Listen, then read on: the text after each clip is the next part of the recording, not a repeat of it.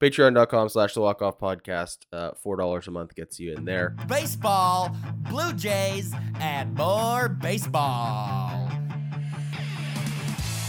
It's the Walk-Off with Scott Belford and Adam Mack. This ball is crushed. The Die Hard podcast for the casual fan.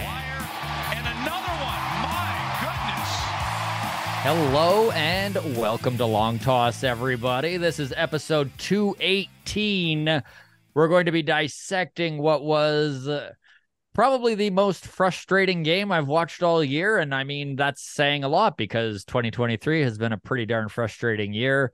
All sorts of stuff to get to. We're going to get into uh, this Jays Guardian series, the unsung heroes of the year. So we're all going to mention guys on this team that probably have uh, contributed more than anyone is giving them credit for. Injuries.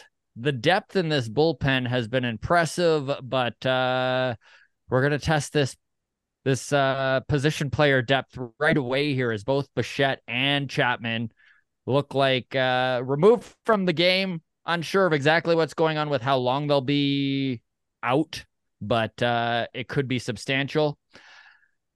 September first call-ups coming fast. We're going to talk twenty twenty-four, where Ricky Tiedemann fits, if Ryu is a fit to come back. And then, of course, the Shohei Otani saga, if you will, continues as uh, uh, the ownership of the Angels has come out and said some weird things about a guy you would be trying to entice to come back to your organization. All of that on the docket. I'm Scott Belford, normally joined by Adam Mack, the best co-host in the biz. He unfortunately is down and out for today, but we are live on YouTube. We're going to be going to the live chat quite a bit here, as uh, I'm sure this could wind up being a bit of a cathartic episode as we uh, basically go through therapy for the next couple hours on what just happened here. We'll go around the horn here and introduce all our guests. Comedian out of Edmonton, Sean LaComber, welcome back to the show, buddy. How was your weekend? It wasn't bad. It wasn't bad. Other than the Blue Jay watching, that was, you know, I'd rather be raking leaves. When the thing you're taking time out of your life to do to insert some joy just creates uh some sadness, it's not it's not the best, that's for sure. Uh welcome back. Gardening, you know? Yeah, no, just get out there, do some gardening. Exactly. Uh from the flight deck, Brant, welcome back, buddy. How was Thanks, your day man. Out golfing? You it picked was, a good day to do it. It was a great day. There was I, I missed that game. I didn't have to watch any of that, which was nice. Uh, the sun was shining. Good weather. Couldn't complain. Don't worry about Joel, you holding up here, buddy? Oh, I'm going into the live chat. I'm sorry. I'm, I'm, I'm my bad. But I, uh, I like I'm, it. I'm wearing this to, to at least have that segue conversation to Otani. Don't think that I'm wearing this in any way supporting anything the Angels have ever done. This is strictly for one player and one player alone. Brand's got it. Does he not, does he not have his own brand? He must have his own hat, right? He's got a, you know, an S, an O with an S in it or something. It's got to have something going on. Does he have his own logo? He's got it, right? He should. Yeah. There's no reason why he shouldn't. He's, he's his own brand at this point. Is it some yeah. sort of, you know, ball pitching and, and hitting at this? How do you how do you articulate both? Even though it's cut down to one silhouette of both. It's a torn ligament in an elbow and a bat. Hey, too soon. Too soon. And our iron person, always glad to have you on the show, Jen. Welcome back. I took a nap during the game, and uh, that was a solid decision, I think.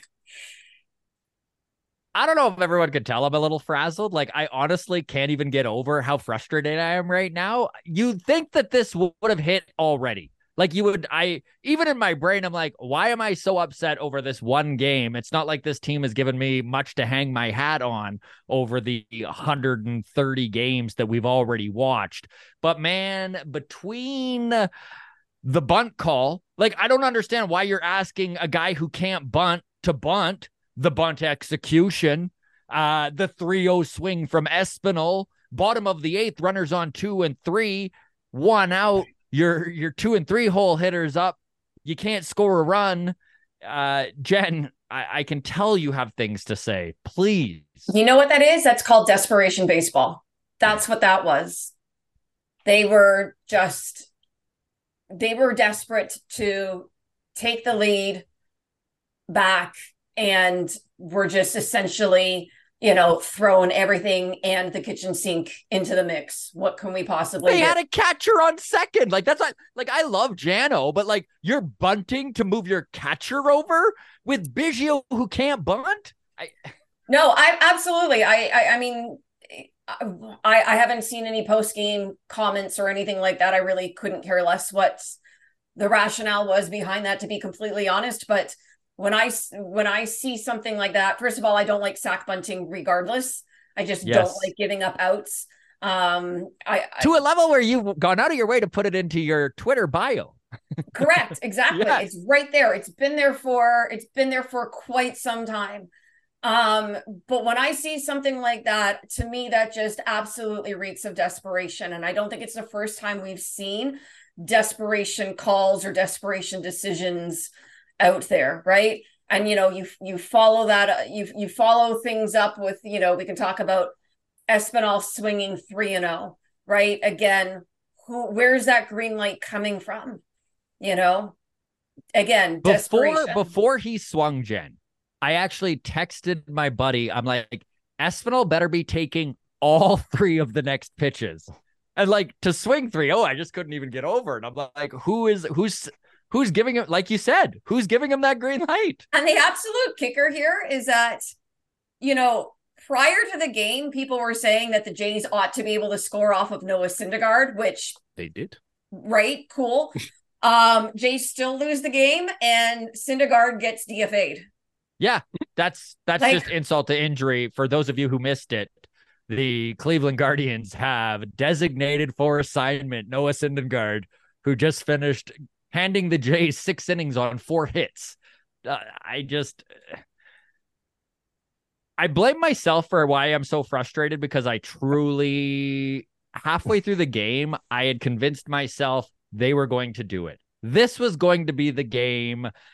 August twenty-eighth, we were going to turn to it and say that that was the moment when they were down to Cleveland, and yet they still had their their young upstart rookie come in, hit a home run to put them back on top, lose that lead, and then still find a way. And well, that's why it's frustrating for yeah. guys like you, because it, turning points can go either way, right? So it's yeah. like you're like, this is going to be a turning point. We'll look back on this, and it's like, it may very well have been a turning point, and we will look back on it and go, that's when the slide started, right? That's when, that's when it became clear that we weren't on a level with the Mariners or the Astros or the Rangers or the Rays.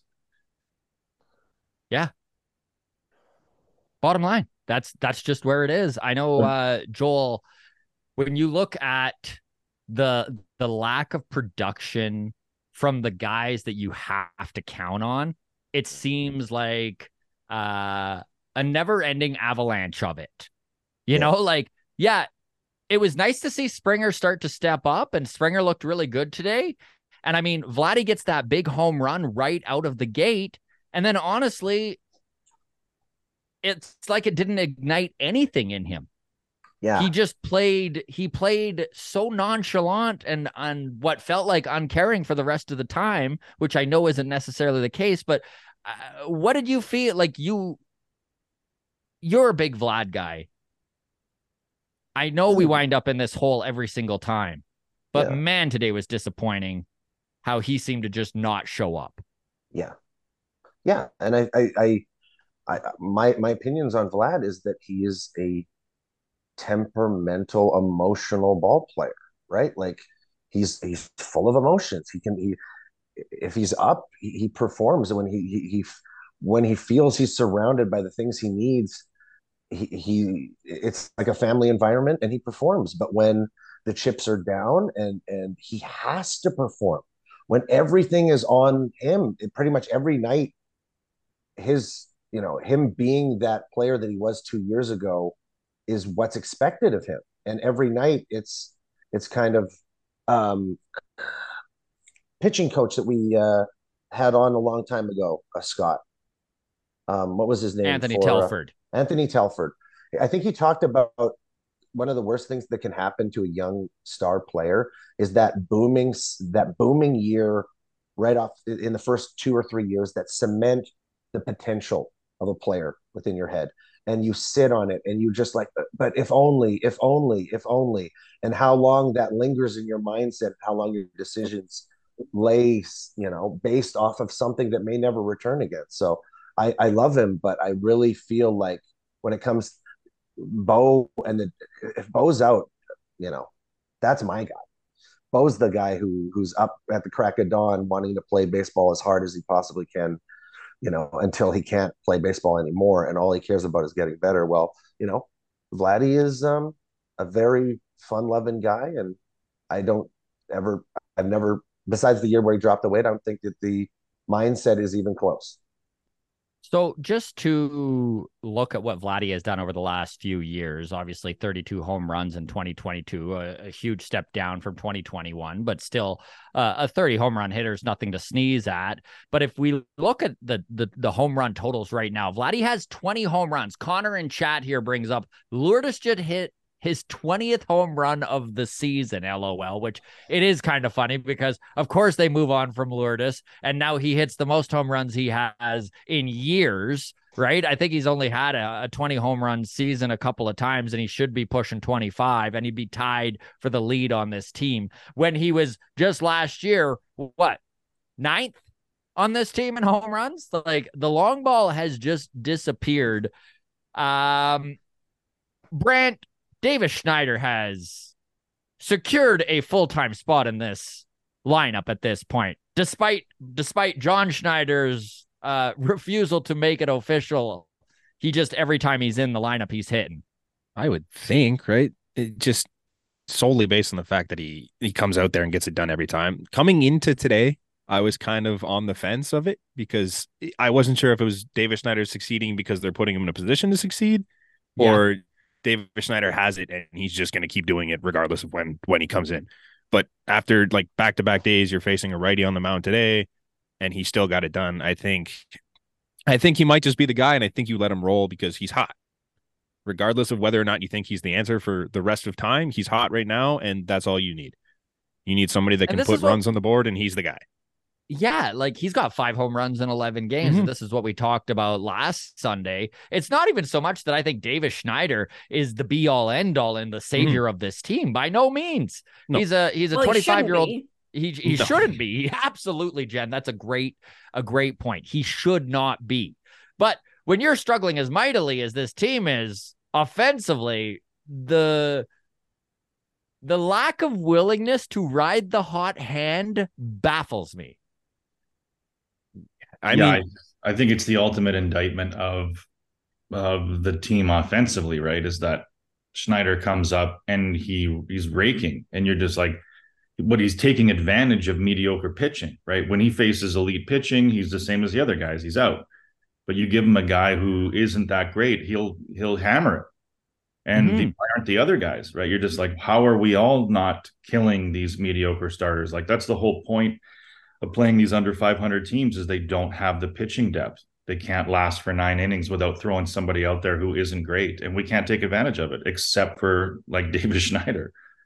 Maybe in whatever fairness, coaching though, he's been receiving at the minor league level has been better than what they're receiving at the major league level. Mm-hmm. David whatever Schneider whatever also... little bug is in his ear. I don't know. I'm literally just speculating, right? Like I'm literally just throwing shit at the wall at this point. After that first series honest. where where he lit the world on fire and was it nine hits and eleven at-bats or whatever it was. He only had one hit for his next six games too, though. Mm-hmm. Like as much as like ride the hot hand, he wasn't hot for a long stretch there and they gave him a little bit of time off and he came back yeah. and now he's the hot hand again. But for a long period of time, it was like, well, can he do it at the major league level? Like have they found him out already? And now sure, it seems to be. Yeah. Well, that's yeah. just it, right? And like you faced some better pitching. Yeah, he faced better pitching, and he got out. Yeah, you they you wouldn't expect a call up though to play better than no. or to have a better no. approach than a lineup of legitimate major league players, right? Mm. And if if if Davis Schneider is able to make any adjustments to the high fastball. I, I don't I don't think he's going to hit the way we've been seeing, right? I don't think he can possibly keep up that pace from now until the end of the season. Um, but for him to step in and and pretty much kind of almost make everyone else look bad. Mm-hmm. Yeah. You know, is just, is also just, it's baffling.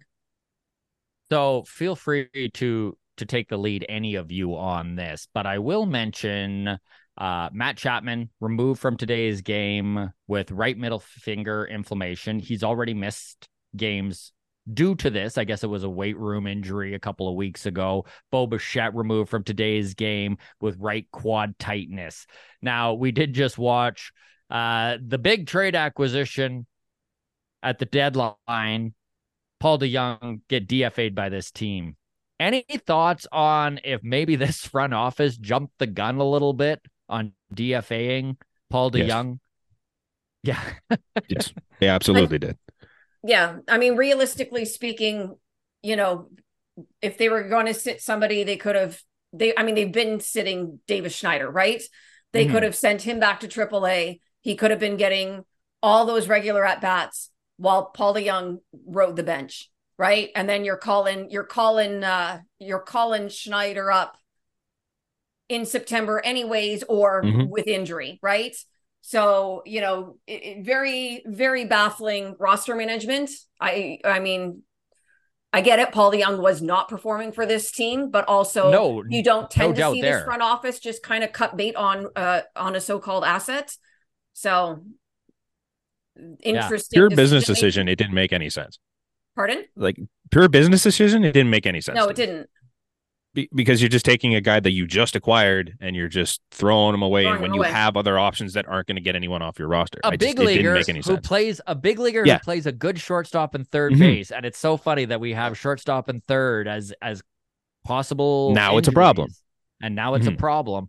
Taco Time here says Chapman had strikeout inflammation, which honestly. Honestly, watching Chapman today, and I try to keep a level head because I know where our expectations of Matt Chapman should be. They should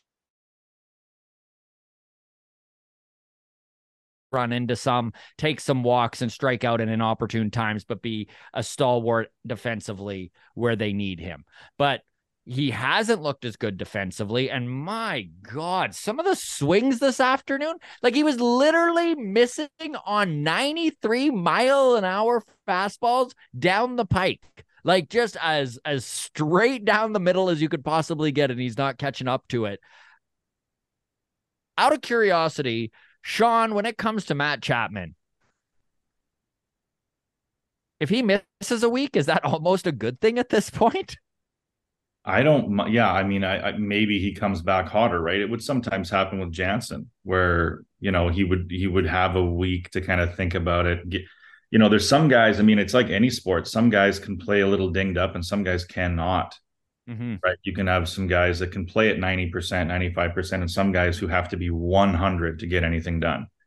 And I think Chapman, it feels like he's that kind of guy where like he's you see defensive miscues and offensive you just can't hit the ball. And, you know, so they have to once in a while say, okay, have a seat, get to one hundred percent because you can't, you know, you just can't do anything unless you're all the way there, you know, but I wouldn't mind. Yeah. I mean, I, I don't think it's a bad idea for him to sit down for a week. And, you know, I don't know who, who takes over most at third. Would it, I guess Espinal would play at Espinal. Schneider plays third. Schneider, yeah. So yeah. Schneider a bunch. Espinal is going to get most of the at-bats at short. Is that, or, or is he going to play defensively at short? Is I mean, that's that's where it's lined up right now, which is really uh, this is just making the DeJong thing so or the DeJong yeah, thing so much more frustrating. Uh, Coach Keith brings up a good point. He says, however, DeJong could have asked for a release, which is true. But if you view value in him as the front office, you are not obligated to oblige at all. Right. You've got mm-hmm. him and his contract. So you could absolutely just sit him on the bench and him be unhappy. I don't know if that's mm-hmm. ideal either. You would hope that the newly acquired guy at the trade deadline after thirteen games of not hitting a darn thing is a little bit more patient with his new team. But I mean, what can you say? Because the organization obviously wasn't patient with him. I just wonder when it comes to the forty-man roster this team's currently sitting with, and you've got Addison Barger. He's your number four prospect in this Blue Jays organization. He plays third, he plays shortstop, he plays left field. You've got Aroldis Martinez. He plays shortstop, he plays third.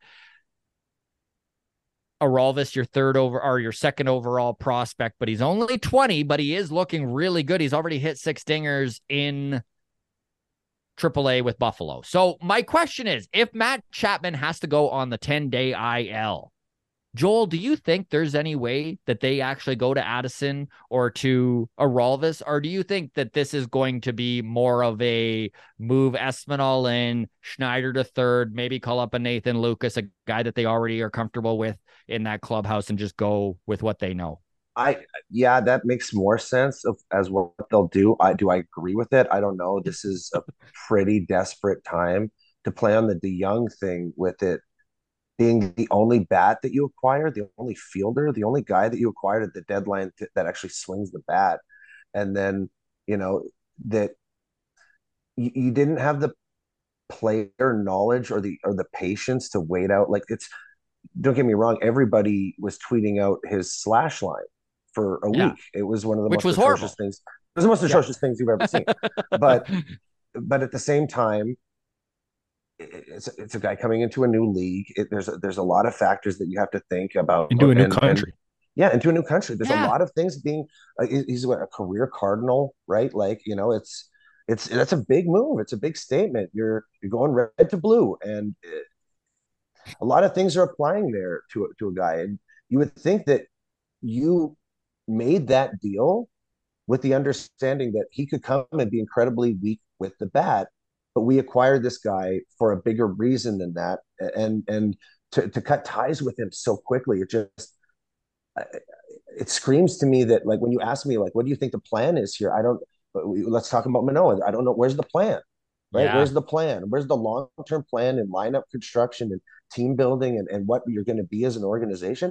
Plan seems to be a word that, you know, it's like Raiders of the Lost Ark. It's like, what's the plan, Indy? And he's like, I don't know, I'm just making this up as I go. It feels like that more than anything. Yeah, I don't know. If, I don't know if you can just lump the Manoah thing in with with that. I mean, I'm not saying the front office is is is has a great plan, but Manoah, I I got the sense just was like me, you know, like, because the front office doesn't like to reveal anything, so it could have been a case where Manoah didn't want to go down. Mm-hmm.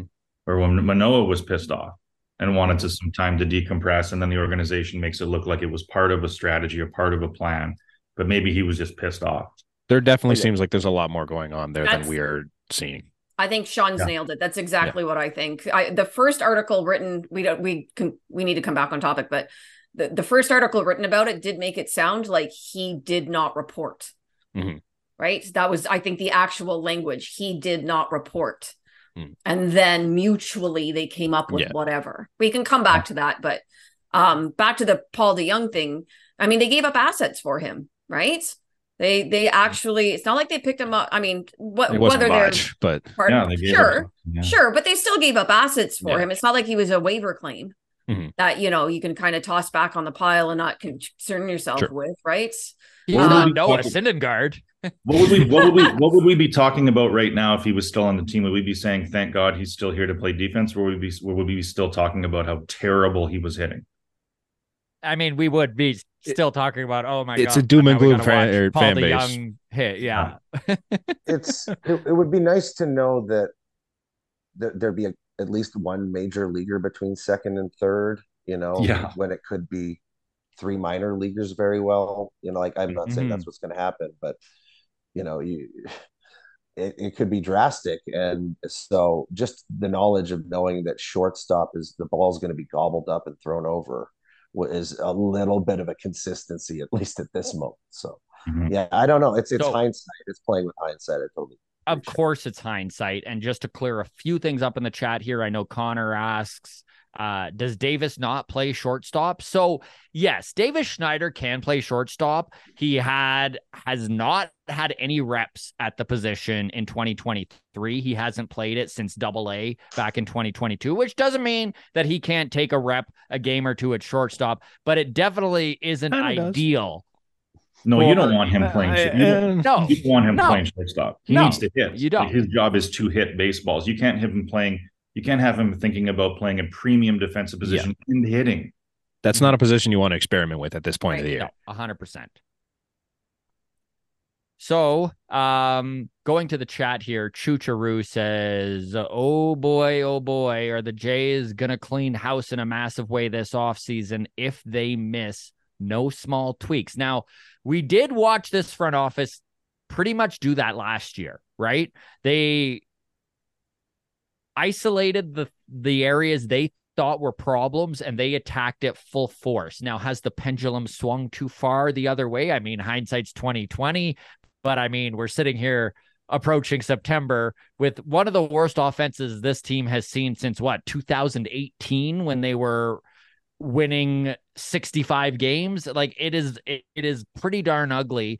Uh, Jen, can you see a major overhaul happening again this offseason, or do you think it'll be a more tempered approach?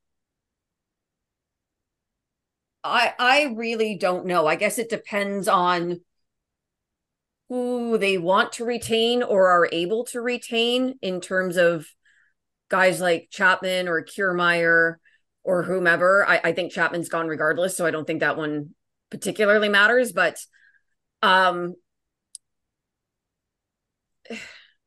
okay, to, to give the front office some credit, they did try to address what were the clear needs of this team. Okay. They, and, and we all thought, I think as a fan base, that they had a good off season, right? That they really did overall, that they had a good off season. Joel doesn't agree, but overall they had a good off season. They tried to address certain needs. We could pick apart different things in hindsight, but by and large, I think a lot of the fan base was relatively excited about some of the moves that they made. Um, just it hasn't quick, worked. Pardon? I still, I still think like they had a good offseason. If you look at their offseason moves right now, none of them are the problem. Right. Like Brandon Absolutely. Belt's been great. Kiermaier's been great. Uh, Swanson's been one of our better relievers for the better part of the year. It's the guys that were there last year that have been the problem. So that's what I was going to say, is that mm. you've got this team built around certain players who you, you've, you've been rolling with year over year and making tweaks around them. Mm-hmm. And if it's still not working, then maybe you do need to change who you've built this team around. Uh, I, I, that's just, you know, that's what I'm looking at this from, because clearly going in the, the offensive direction versus the defensive first direction, neither one has really worked out for this team, right? I mean, at last, at least last year they made the wild card. I don't think they're going to this season. Um, You know, and I keep coming back, and I, I don't know whether or not Atkins' job is actually at risk here. Um, I would like to think that it is. But I keep coming back to what he said when he fired Charlie Montoyo. And the very first thing out of Ross Atkins' mouth was that he ultimately bears the responsibility for the team, right? And I think he repeated it multiple times in that press in- press conference.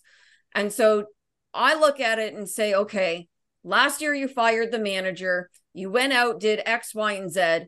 It's still not working. And in fact, if you miss the playoffs, it's a complete and utter failure by all accounts. At what point do we look at the chief decision maker? I still, I think he keeps his job based on the rationale sure. you just explained, because it's the guys who were here before who didn't perform at that level. And so if your ownership or your Shapiro, you're looking at that and going, well, did we expect him to get rid of, of Bo and Vladdy? Did we expect him to make those? No, we wanted, that's the core. So he built around the core that exists in a way that is probably like a plus. He made the team technically better around those people. And so why would he be fired when those people didn't perform? Because we were never going to get rid of the core of this team.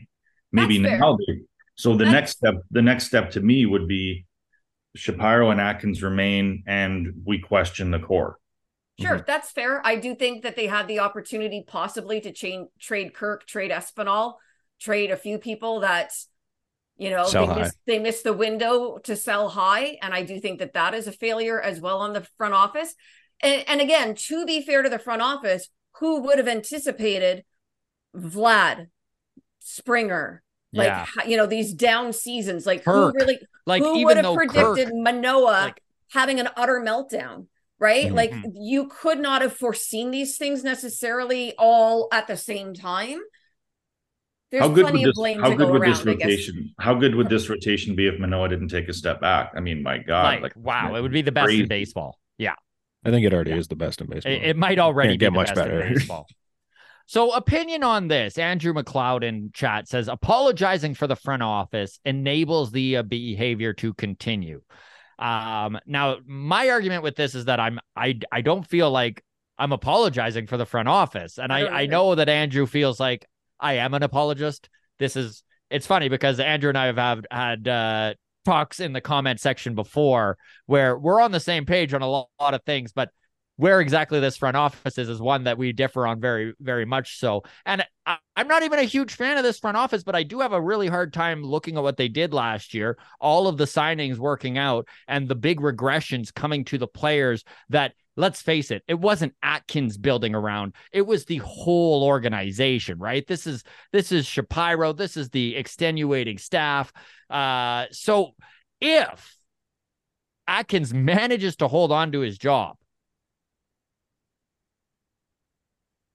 they clear house coaching staff. They, somebody's head, heads are rolling, right? Like Jen, you, this we, they don't just roll it back if if the playoffs are missed, which we will get into shortly because I know it's so easy to, at this point, end of August, two and a half out, to just write this season off. We're far from that, in my opinion, even though we are on the outside looking in and it's not. I don't feel rosy about where we're at, you know? But we will get into that. Anyways, Jen, if you want to tackle what heads could roll if we see Atkins keep the job. You know, that's, I mean, that's a great question. Like, I would, I feel like if they were going to hire or sorry, fire somebody from the coaching staff, they might have already done so. Right. Yeah. Like if you're going to fire a manager midseason like you did last year, why wouldn't you fire a hitting coach midseason this year if you really thought that that was the, the what the actual problem was? So, you know, maybe they change some of the lower level coaching staff. I, I don't know that the, the guys that have been there that they clearly like and have relied mm-hmm. upon are necessarily going anywhere. Right. You know, um, I think Pete Walker's job is absolutely safe. Um, you know, if I don't know, the what staff pre- shown no reason not to be, in fairness. Pardon me? The staff has shown no reason for his job not to be safe. Absolutely. Year. Right. Like he, yeah. he mm-hmm. and, and the rest of the pitching coaches are absolutely safe. Right. Mm-hmm. Um, and then I guess it really depends on how much you buy into hitting coaches affecting players at the major league level. Right. Yeah. What is their real role and how much do they genuinely have an impact on a player's performance? And I can't answer that question because I am not a player. I've never, I have absolutely no, I no idea. Right. I think I said last week that whatever former player it was, I heard on the, on the Fan five ninety said that, you know, the, the hitting coaches, as far as mechanically, they, they really have very little to do with the players. That's more mm-hmm. psychological than anything else. Uh, I don't know. To me, a guy like George Springer should know what to do. Mm-hmm. Right. And if the coaching staff is giving you an approach and it's not working, you also have the ability to change your approach or to say, this clearly isn't working for me. What do we need to do? Like, it goes, he's not right? swinging for you. Yeah. And there's, yes, a, there's exactly. An, there's an approach. I mean, that's why you don't see the Jays make many moves, because the approach comes from Shapiro Atkins. Like, it's not like, you know, Guillermo Martinez isn't like coming up with his own things necessarily, right? It's like he's being told what the approach is organizationally, and then he's implementing that approach. Yeah. So you've, you know, like you, he's a face. Is all yeah. he is. So, and you wouldn't want to bring in a new hitting coach or a new coach because maybe you're having little battles with that guy over what the approach should be. This is your guy. He's doing what you're telling him to do. You're not going to get rid of him because a new guy might balk at your approach. Mm-hmm. He's going to listen to you now because you know he'll do it, and he's done it for three, four years or however long yeah. he's been with them. Despite the shortfalls of offense that this front office has built this season, which has been just about as big of a failure as it could possibly have been, does this front office deserve any credit for having the best pitching staff in baseball right now, Joel? Uh, sure. I you always give Joel that. the tough ones. Joel gets the tough ones. Like they, they definitely have the the top pitching staff, but like to go from being the second, third youngest team with the second or third best offense two years ago to being a team with the best pitching staff with an offense that is nowhere in any way comparable to what it was two years ago. Seems like an absolute... And way older. Yeah, and way old, drastically older. Like, I'm, I don't give them any credit. Um, window, the, it feels like the window was closed under this last two years. It felt like it was long, then it's short. Age got older. The good players that were brought in are are guys like, I think the value that we put on a guy like Kiermaier, on Varsho, on Belt. Belt is our best hitter according to O P S. This is a guy with fifty-five R B Is and he can't run, and he's our best hitter, and he's at the end of his career. And like, he swings like Kiermaier, he's trying to kill an animal. Like he swings like he's trying to murder a beaver for his family or something. You know what I mean? Yeah, like he's he's, he's our his best. His bat path is animal death. he's he's our best bat, and we need him. But he's he's a guy who can't take four athletic strides without his hamstrings potentially exploding. And when I look at you, like Kiermaier and it, Kiermaier, Varsho, the defensive run saves are inc- are incredible, but it's nowhere comparable to a guy who puts up eighty-five runs, knocks in eighty-five, um, uh, you know, scores eighty-five, knocks in eighty-five. There's no way comparable to a guy who knocks in forty, scores thirty-five, but has twenty D R S. I don't. It's it's it's fifty runs in difference, and it's such a shift on the offense. And the idea of it's it's value of players and mismanaging the idea. Like Swanson comes in, good player, but you're giving up a four-hole hitter for a, a fifth guy out of your pen. Like that's not in any way comparable value to me. So it's totally on them. It's it's guys like Springer who are injury-prone from twenty to thirty. So you bet on them thirty to forty. That's not smart. It's it's just going age and veterans, and, and I get that, but that it closed down a window of a team that I didn't think needed in any way to shift their direction. They they they didn't get there in twenty-one or twenty-two, but in twenty-two you downshifted the offense once, okay? And they didn't live up to expectations. I think the team in twenty-two, even though they won more games, was not as good as the team from twenty-one, okay? And the now we downshift the offense again. And now we're talking about not being in the playoffs. So to me, that is completely mismanaging value of players and looking at O P S like it's a singular value. There's a mm-hmm. difference between a guy who knocks in runs and has a seven fifty O P S compared to a guy, like you can have eight thirty O P S, but you're not a run producer. Chapman is sitting at eight thirty, eight forty all year and has fifty R B Is in the four five hole all season long, right? This is looking and under, oh, war, he's, his war is this and that. No, you're completely losing track of how the game has been played for one hundred forty years and how runs have been put on the board. You think that O P S, stacking that up, is going to make a lineup. That's not the case. Oh, we need more lefties. Do those lefties know how to hit a fastball? You know, like, no, they do they. Joel, what I love, we sacrificed, right? It's it's funny because I know that this is one thing that you were really loud about last year is how badly they needed a left-handed bat, but you also were very, very on the ball about we can't just have any left-handed bat, because I remember you ranting, being like, we can't just get a bunch of left-handed bats, and that's kind of what has happened. I'm going to chat now here because they're cracking me up just about what's uh, coming out of your mouth right now, Joel. So Simon Dennis says, uh, I hate so much that Joel was right about the offense when he predicted this at the start of the season. We all do, Simon. We we all hate when Joel's right. Um, and then going to Heather M. She says, I'm with Joel. I'm not giving this front office that credit. So you're not alone there. Brant. Hey. Pitching. Mm-hmm. We're two and a half games out. Yes, we we see zero. We see zero out of the offense. And when we do, it's the one time we watched Tim Mayza give up a run since the middle of July. Um, do you think this pitching staff and defense, if things continue the way they go, which, mm-hmm. you know, I know that they just lost two of three to Cleveland. They really mm-hmm. needed two of three. They probably needed a sweep. But, I mean... there's still a lot of baseball left. I know everyone that just heard me say that cringed a little and really is upset. I know I hated saying it myself, but there is still thirty games, thirty-one. You know, there's there is. Mm. A lot can happen in thirty-one games. And the Rangers are also doing out. their absolute best to help us out. So can you see a scenario where the Blue Jays do squeak into the playoffs? Absolutely. I, I think what I, would need to happen?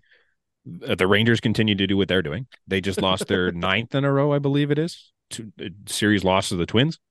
Uh, and then the Astros, as much as they're the Astros and they're going to find a way to do it, they haven't been great either.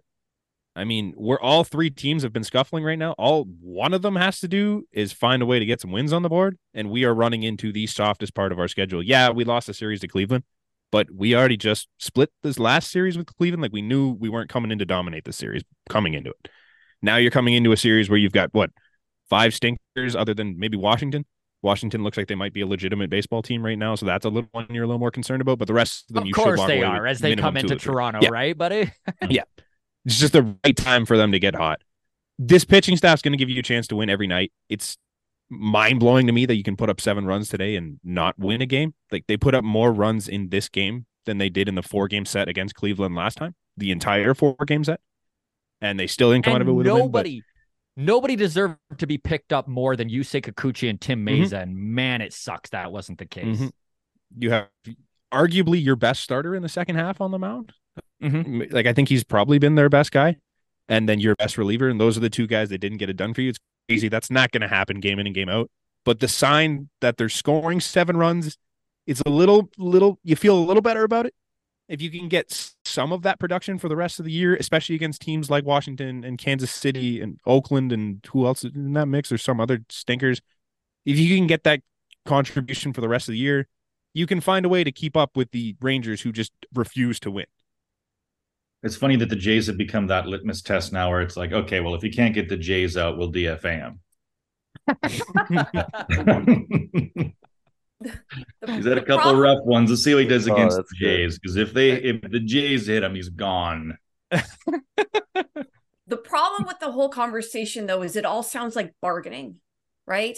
If the Jays go twelve and three over their next yeah. fifteen, and if the Rangers do this, and da da da, and if Mercury is in retrograde, and you know, right, like. Everything has to align, align, and they should not be in this position, right? That's the killer, is that they they really probably shouldn't be no. the team that is on the outside looking in, where they have absolutely no control over their own destiny, because they also have to rely on other teams failing. Mm-hmm. And they do. They, that's the position they put themselves in.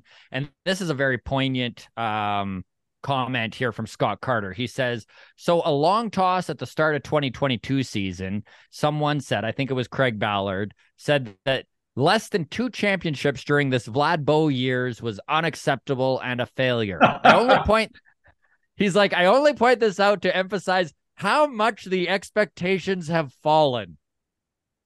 Mm-hmm. Well, Bautista on the level of excellence looks like a, a better idea every day, right? Where it's like, yeah. it, isn't, it isn't just you put a good guy and you have a window and you're in the thing. Like, you know, the high watermark for the Bo Vladdy era, we might in five years see a statue in front of the Rogers Center that is a misplay in the outfield. You know what I mean? It'll be like, that's the high watermark of the Bo Vladdy era. And that, that's our bat flip. That's as close as we got to the Bautista bat flip. Is just a little a little uh, injury in the outfield. That'd be sad. oh, I think man. the Jays kind of like, hold their own the, their own destiny in their hands a little bit here, though. Like, they do have a series with Texas coming up, and I think that one comes down to, like, we have nothing before that, and then you face off against. I think the team you're chasing now is Texas. I don't, I don't think you're going after Seattle. They're just they're on a different planet right now, and they're not going to get caught. But I think you give Texas yourself a chance to catch there. Texas. That's that's the series where I think we can then, one way or the other, call it a season. That's, yeah. That's the moment where you'll know whether or not we're still in this thing. Maybe yeah. before that, like, if you go on a seven-game losing streak here, then, sure. yeah, it's probably done beforehand. But at that point, you'll know whether or not they, they can still do this thing. And that's still, what, three weeks away, two weeks away? Yeah. Yeah, if you're a game back, of, if you're a game or two back of Texas going into that series, you have a fighting chance. Mm-hmm. Michael Vanderbook says, uh, how can they beat Texas if they can't beat Cleveland? L O L. Because Texas baseball's a funny sport. Right Yeah, baseball is a funny sport. And that, that is why, here's the thing too. And I know that this is going to come across really selfish and self-centered, but the amount of people that are like, this team doesn't deserve to make the playoffs rubs me the wrong way so much, because I'm like, I don't even give a shit about the team. I deserve for them to make the playoffs. Do you know what I put myself through over the last one hundred thirty games? You know, like they should make the play. Forget about what the team deserves. What about us, the fans, and what we deserve? I want I know, to see playoff had, baseball. Been, you've had jet lag for this team. Not many people can say that. Like I've yeah. experienced real, genuine jet lag supporting this team. Well, and that stadium is sold out. People are there. People are showing yeah. up, right? The team's still eleven games above five hundred. Like it's sure. not like there's some shitter team that's coming into it under five hundred and shouldn't even be. Like they're not the Twins. Like we're not looking at that. They're not the entire wild card race in the N L right now. Like they would mm-hmm. be, I think, the second spot in the N L wild card, maybe the first. They were closing in on yeah. that. But like, but that's only you know because of the strength of, of their pitching, right? Like I'm sure. sick of I'm sick of those excuses. Like I'm sick of constantly framing this season as, hmm. you know what? I know we're all down, but hmm. if we look at it, just reel the microscope out a little bit, and yes, we're still winning the games and we're still yes. in it. But the expectations going into this season, you they know, they be were, better. yeah, they should be better. But to say they don't deserve it, it's like, well, we're more deserving than a lot of teams that are in the mix yeah. right now. They're a lot more deserving than the Twins for damn sure. And deserve it is after one sixty-two, you know? Yeah. So, I mean, it's like, we don't deserve it. Like, okay, we'll, we'll let you know after one sixty-two. The best, the best pitching staff in baseball probably deserves a chance at the World Series, I would think. Yeah, the offense sucks, but they have probably the best starting rotation and one of the best bullpens going around right now. I would think they deserve a shot. And you know what? There are things happening at the top of this A L that could really affect things in the playoffs, man. Mm-hmm. Felix Bautista going down with U C L problems, you know, like you don't, you don't have a U C L problem and it just go away. Right? Like he is without a doubt the top or a top. Okay. We don't need to be that firm on it, but he's a top three closer in all of baseball and one of the best high leverage relievers in the game right now. I know I saw a stat recently that Baltimore has thrown more pitches over one hundred miles an hour than any team in baseball. And Felix Bautista, seventy percent of them belong to him. So, you know, like that's a pretty big loss. And I, I hate to keep being like, if they can squeak in, who knows? But teams are dealing with injuries as well. And that is kind of where I'm going with this, is that the Jays are dealing with injuries. We just watched Eric Swanson, arguably a top three high-end, high-leverage reliever in this pen, go down the other day.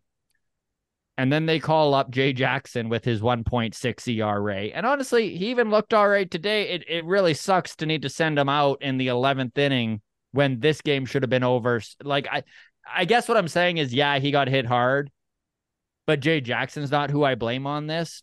I'm curious, Brant, when you look at the depth that this team has created in the bullpen and the fact that they do have Chad Green coming up and Nate Pearson is an option if there's a problem. Uh, despite all the downfalls, the depth of the bullpen is is the one place where this front office actually did augment the team properly, correct? Yeah, and I think this first part of your question there where you said Eric Swanson, arguably a top three high leverage guy, like that's such a long process to be like, he might be one of the best guys in our bullpen, but you yeah. don't know because there's so many names in this bullpen right now that's like, it's going to hurt that Swanson's out, don't get me wrong. But you have six other guys that can do it and do it in high leverage situations. Yimmy García was doing it, has been doing it a little bit now. And it's like, well, you just slide him into that role. You still have Jordan. You still have other Jordan. And you have Tim who can do it. Like you have the whole list of guys where it's like before last year, if you would have lost Jordan Romano last year, your bullpen's toast. But you lose a guy like Eric Swanson this year. You lose Jordan Romano for a stretch this year. You have so many names that can be a high leverage guy behind him. It really doesn't make a huge difference. But and you're not even burning that bull, you're not even burning that bullpen that often because the starters are so good. Mm-hmm. Mm-hmm. Well, they don't let Chris, them go long enough, but yeah. Chris no. in chat says Chris in chat says twelve and twelve in August is where the Jays is at. Un- unacceptable considering the A L best. It, era in that stretch. Mariners, who are second in E R A in that span, are twenty and four. So the Jays are, I, I get what he's saying. So the Jays are first, mm. the Mariners are second, but they're twenty and four. Joel, do you think there's any way this team goes on a run? Like, we just keep, I, and it's funny because Michael says he's tired of the talking heads saying, and Schneider saying, we just need to put it all together. Is there, that's not happening, right? Like, if this team makes the playoffs, it's going to be the way that they've played all year long, right? Well, yeah. Like, can they go on a run? Um, they have the pitching staff to win every night. So that's what you can create a run off of, right? So can it happen? Yeah. And it's, it's the same thing we said all year. We just need to see something consistent offensively to make these, these, these leads hold up. And yeah, can it happen? Yeah. But I just, twenty twenty-three doesn't seem to be the year where enthusiasm is, is filled in those bats. So I just, yeah, I don't know. The, and it's, it's just such a heartbreak because the pitching staff, it feels like there should have been five or six stretches over the course of the season already based off the pitching that we've gotten where we go seven, maybe eight, no, and we would have a nice, huge gap and be comfortably into the playoffs. But, you know, um, everybody, every it's, there's, there's two teams right now. There's, there's Pete Walker and the pitchers, and there's everybody else besides Bo. You know, Bo should pretty much go with the pitchers right now, and just and then the other team, everybody else can just, I don't know, maybe everybody else needs to go in the bullpen for a day, right? Just put all the, the entire lineup there, and just just maybe that'll right. translate over. Whatever their ment- mental state is, is just dominant here, and then so lackluster, and it's it's the same clubhouse, and it's just shocking. Joel, I'm going to ask you a question here that's going to really put you on the spot, so my apologies. Uh, uh, feel free to to look it up, and we can kind of carry on from here. I'm just sure. curious if you know off the top of your head, just because you're so big on these guys. R C Cyber Warrior says Teo and Gurriel were our best uh, R I S P, so runners in scoring position hitters last year. Is does do the stats match up with that? Do you know? I don't have them in front of me, but uh, it it. it if you look at the way that those guys hit, their hitting style is is not to go up with runners in scoring position and walk.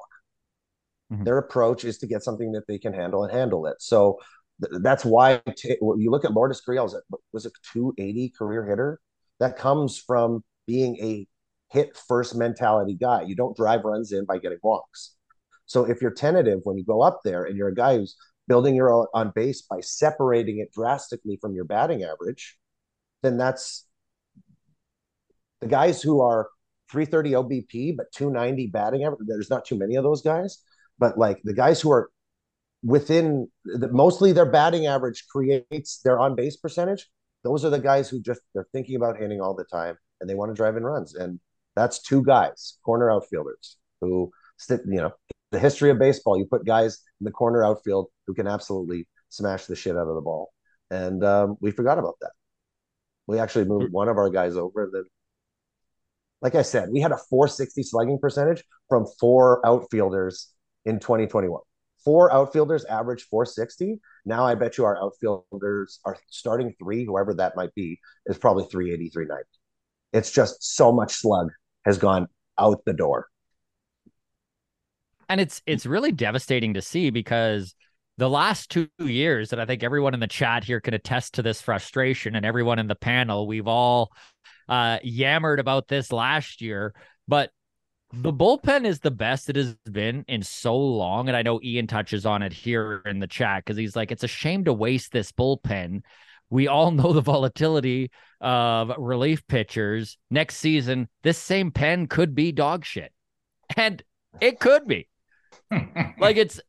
We're watching career years out of some of these guys. Tim Mayza at the top of that list. Like, there's just no way Tim Mayza doesn't regress next year. Um, feel free to jump in here, anyone. But should have...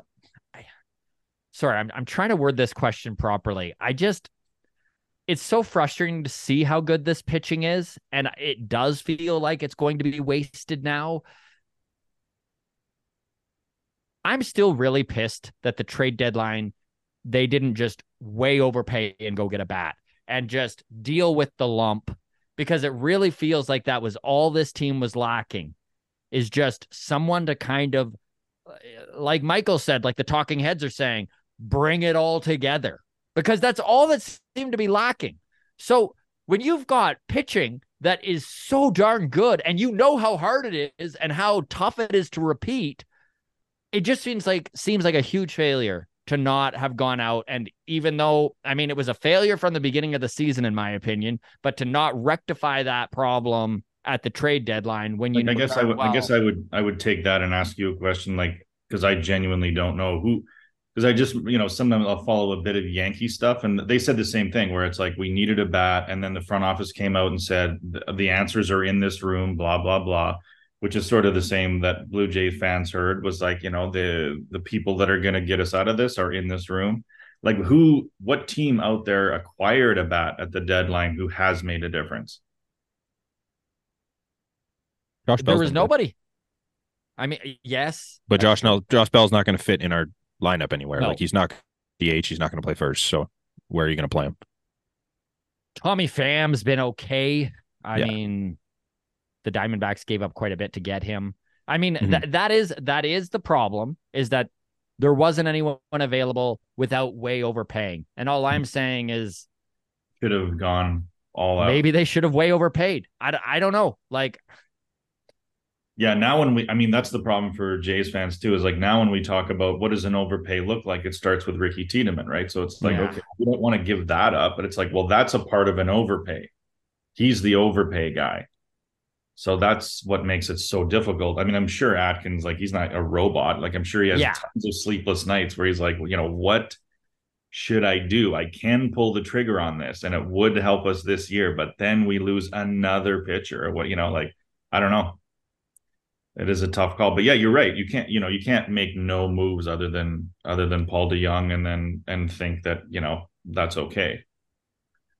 I think that only once... happened. Sorry, that only happened because Bo was injured, right? Yeah, mm-hmm. It really did. It just like this. This team gave no no reason for the front office to believe that they could pull it together internally. Like, I just don't feel like there was any proof over the beginning of the season up until August first, when the deadline was, that this team had it within themselves, but they were still right there in reach. I mean, uh, Jason Austin brings up here, Rosario to- torches lefties. So yeah, like there were guys that there were guys that were available, and I'm not even seeing anyone out there, in my opinion, that, that would make that huge difference, but it's just so frustrating. And maybe I'm just yammering on here because Can I know how good this bullpen is. Oscar? Can you imagine if we just drastically yeah. paid and got Tay Oscar? Well, like, and now the Mariners are killing us. How available was he really? Like, it, it was great that it came out and they're just like, oh, he's he's possibly in a trade, but he didn't end up going anywhere. So obviously the price was either astronomically high, where we it wouldn't have made sense to make that move anyways, or they just really weren't shopping him, and it just yeah, kind of Mariners. Came up. Yeah, Mariners management said afterwards, like, we just didn't get an offer that was good enough. No. Yeah. I mean, it was odd. They, they, did, they didn't even say they didn't even say like mm-hmm. we weren't going to trade Tay Oscar. We're in go mode in Seattle. Yeah. They, didn't they said we didn't get an offer that made sense. Yeah, no. yeah, mm-hmm. and and that would have, you know, I don't know what that overpay would have looked like, but like to your point, Scott, the bat is at the moment Davis Schneider, right? Mm-hmm. They probably don't sweep Boston without him. No, you know, they aren't in today's game without him. Uh, yesterday, you know what I mean? Like, that's what adding a bat, and he's not a bat in the sense that, like, this is just a kid up from the from the minor leagues who is is managing to have a really great run, you know, but that's what adding a bat could possibly do for this lineup. And if they had been able to add a, a legitimate bat at the at the t- trade deadline, maybe the picture's looking a little bit different. I think the one thing was, once Shohei was off the table for everyone and once Bellinger was off the table for everyone, every other bat that was out there was just shuffling deck chairs on the Titanic.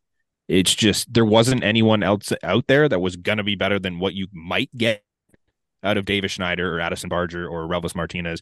You might as well just take a chance on yourself and keep your window open maybe a little longer, as opposed to overpaying for a guy like Tay Oscar who's gone at the end of the year anyways.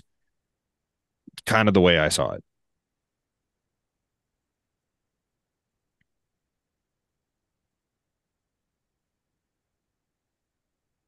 and lost in thought. My headphones went out, so if anyone, sorry. Guys, oh, I was like looking at Scott like, we're a rudderless ship. No one knows what to do.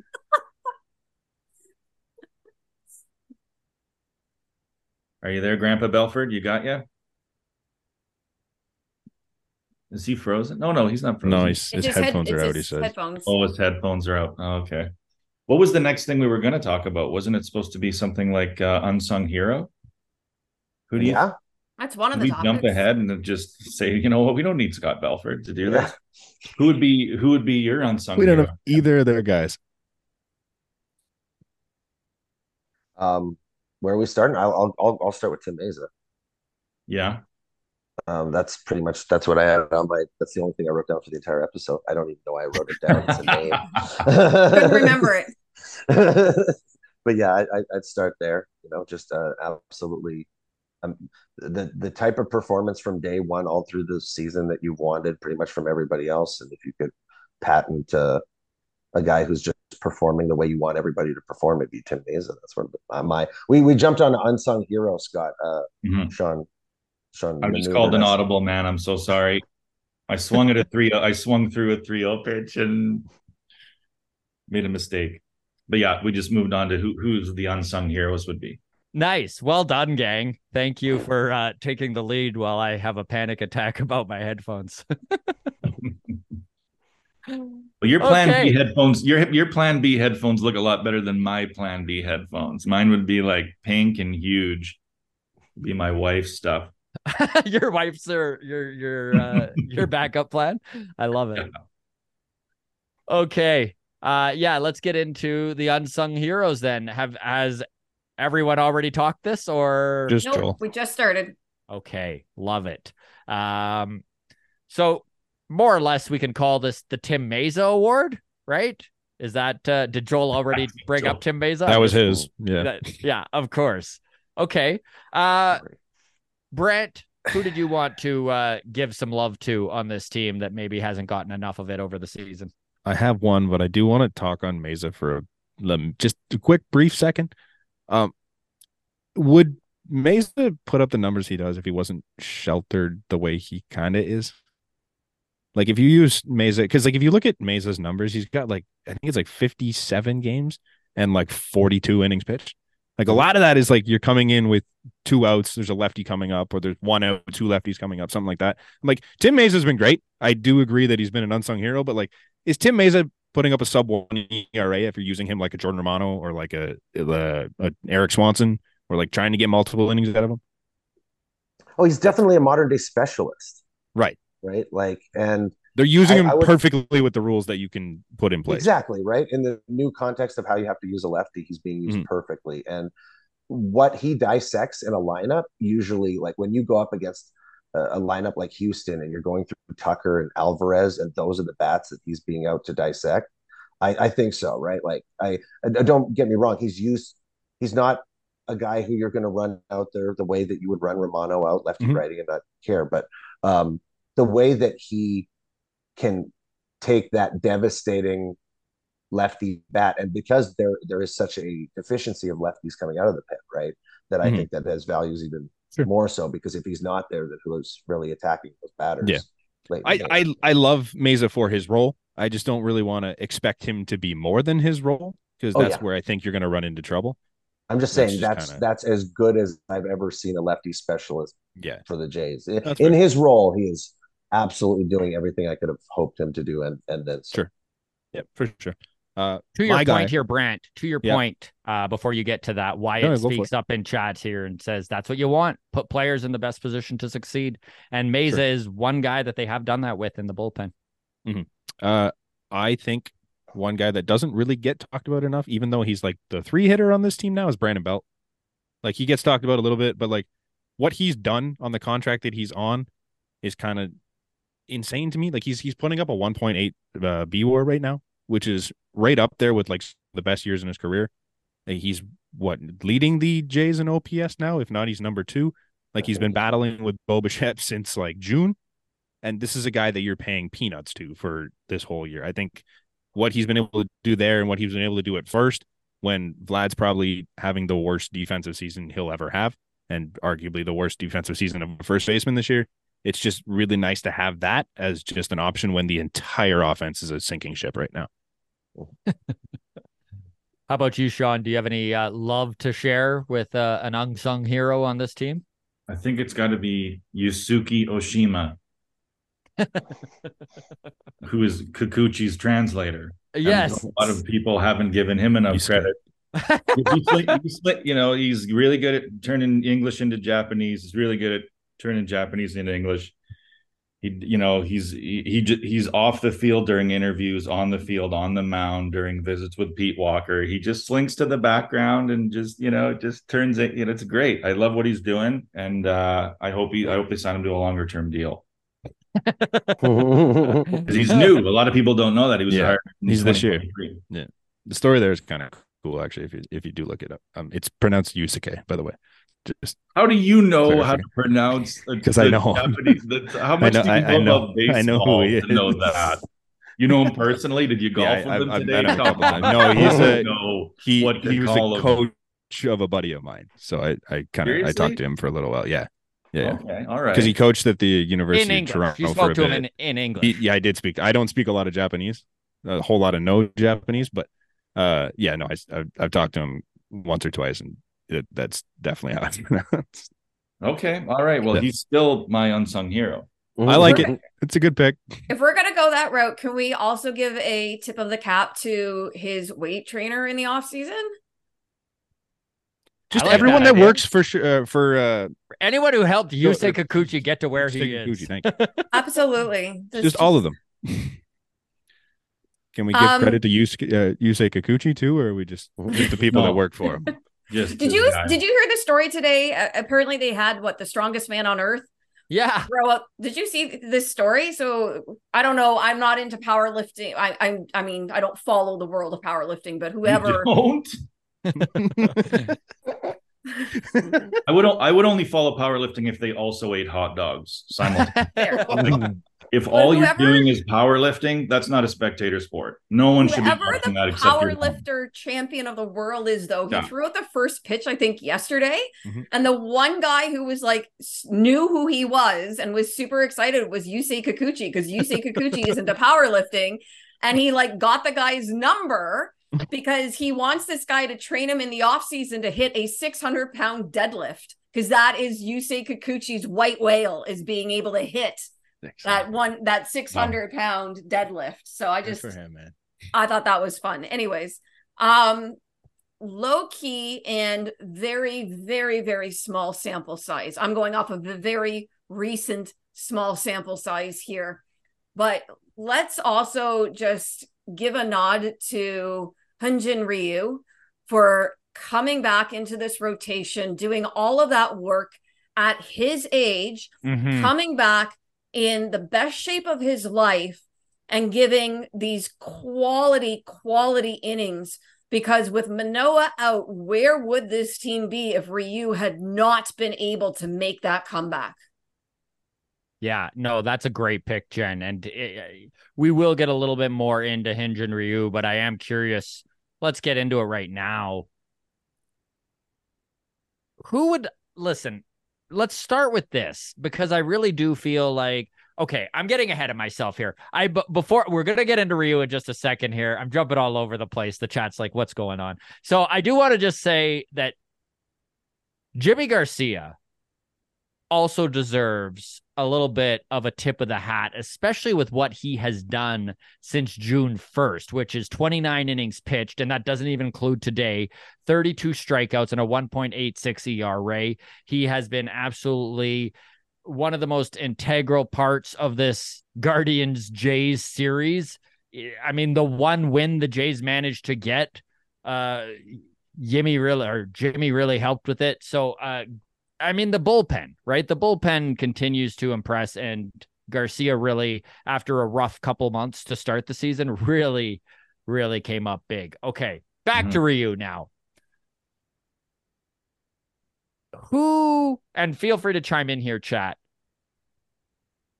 Who expects Alek, is is Alek Manoah's job safe? I guess no. is the, the major question. Are, is he going to walk into a position? No. Next season? I, I don't think so either. And I think it would be malpractice on the front office's standpoint to expect that.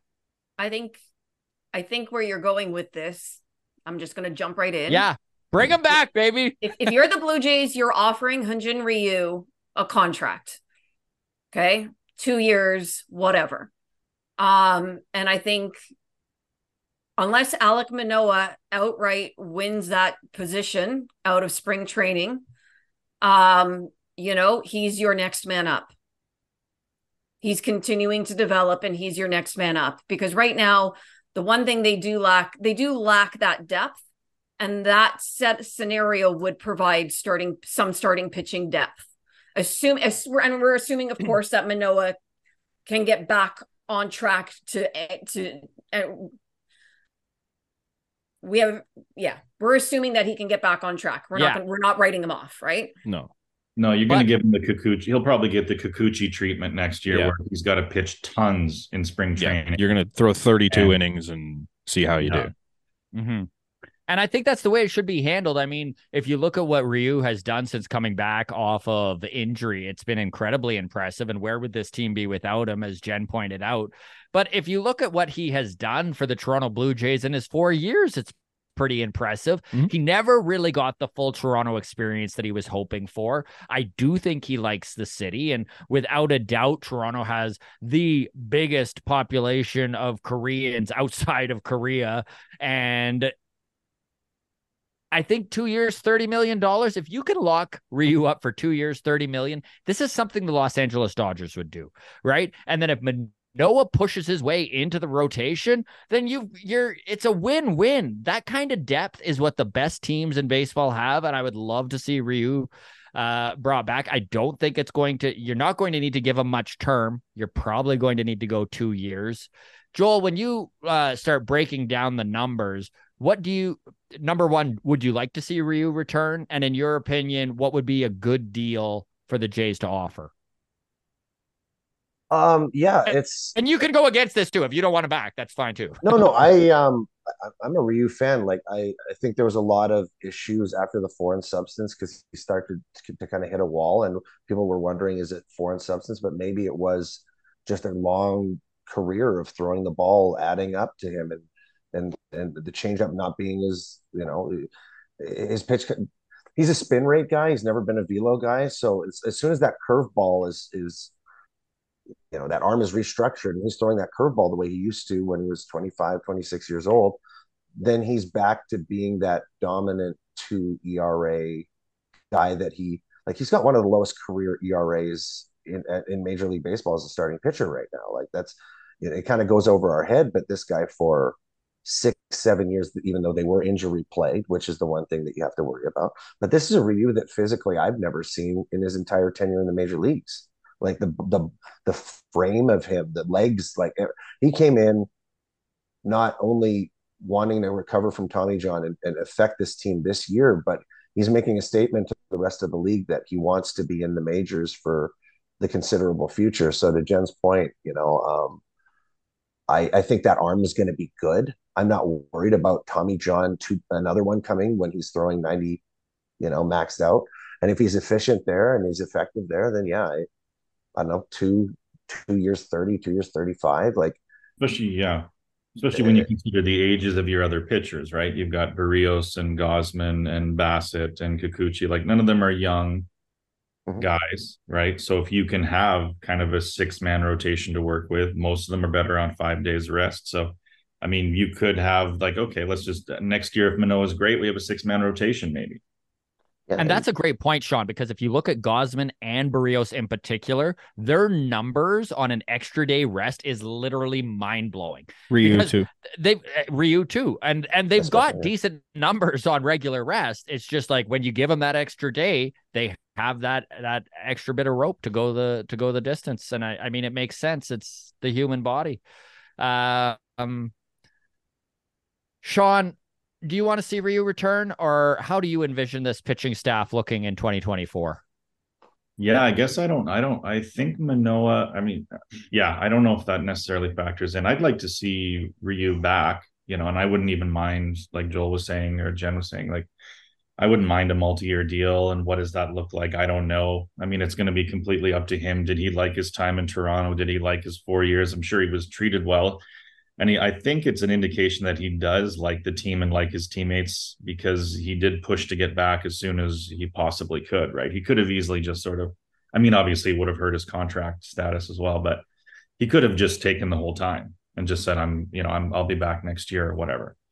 Um, fully ready to go. But so I wouldn't mind signing him and, and just running with a, a six man rotation. And normally that wouldn't work, because a, a young stud guy like Manoah could say like, no, I want to, you know, like, let's go. I want to win a Cy Young. I want to start every, every fifth day. I want to, I want to be, but because of where he's coming from, you can sort of tell him, look, you know, we don't know why you regressed last year. We think maybe it was workload workload related. Let's have you in a six-man rotation with a bunch of veteran guys, and we'll just go for it. You're not going to get as many innings. You're not going to pitch as much. Um, but I, I wouldn't mind seeing that as our as our. And go-to, baseball, baseball has a funny way of uh, when you're concerned where you're going to put all these pitchers, of just dealing with that on itself. You know, like the Blue yeah. Jays have been incredibly lucky this season with the lack of injuries when it comes to their starting rotation. To rely on that for a second year is complete lunacy. So I think that going out and getting some insulation to injuries in the, in the form of Ryu is a good move. And with older guys in your rotation, you don't know who's going to go down from injury. One thing I do think is important to pay Uh, to point out, though, is that Ricky Tiedemann, who a lot of scouts around baseball really did feel was going to be in this rotation by September of this season, had a really, really tough developmental year. Spent most of it on the I L, has gotten all the way back to Double A, but has not looked the same since his return and has struggled mightily. He's twenty years old. I'm not yeah. worried about Ricky Tiedemann, but to maybe allow him to be like, okay, I need to push my way onto this team, rather than there be like an obvious hole where he knows that that's what they're waiting on. I think that that's just a better way to develop a young pitcher than it is to just have a bunch of, especially if this team is hoping to contend again next year, going with a rookie starting pitcher that you're not sure about. Not exactly the way I'd like to go. And to count on Manoah, how can you count on Manoah after this season? I just don't know. Look, I mean, if you look at some of the spots we put like Nate Pearson in, if you go back in time a couple of years, like we would put him in in games where like we needed, we need a guy, a guy, we, and he would go in against the Astros in Houston, or and it's like, what are you doing? Like that's not, that doesn't make sense. So like it would be nice to sort of cherry pick Tiedemann into certain spots where it's like, okay, the Tigers in Detroit or whatever, like we did with Manoah this year. It'd be nice to sort of cherry pick spots rather than have him, like you said, go in and just under the gun. Yeah. So, I mean, and maybe, I, maybe it makes sense for a, a debut at twenty-three, you know, as opposed to twenty, twenty-one, you know, like, so maybe that's where his development takes him, especially lefty pitchers usually are known for, for developing a little bit later. So it's just like, you know, that might play to it, but I, you're, your depth right now isn't coming so much from your youth, so you have to build youth off your established veteran pro, uh, players to, you know, to stay competitive next year, right? Like you can't. A six-man rotation is with every, with five of those six guys being mostly over thirty. I think Barrios will be thirty next year. Is that right? Everybody else is is a nice amount over thirty, so it's pretty much a bunch of guys who would love that built-in day. So, yeah. All very good points. Before we get to our topics, we are going to talk some Shohei Otani, and I'm going to do a quick plug here. By the way, there is almost one hundred ten people in the chat right now, which is awesome. So great job, everyone. If you can hit that like button, that's always great. We were up to almost one hundred thirty at a point, which is pretty close to the, the peak we've had all year. So thank you very much, everyone. Uh, just a reminder, we're doing this show live in two weeks. In Toronto, Comedy Bar East. Tickets are on sale right now. The tickets are pinned as the top comment in the chat as we currently speak. we are going to have, and he's back on the team, so it looks like it's happening. Jay Jackson is coming down. We've got the lovely Jen we're going to get to meet in person. That's pretty exciting. We've got Blake Murphy from Sportsnet and Jays Talk Plus. We've got Julia Cruz coming down from M L B dot com. Johnny G of Gate fourteen, the King of Toronto podcast.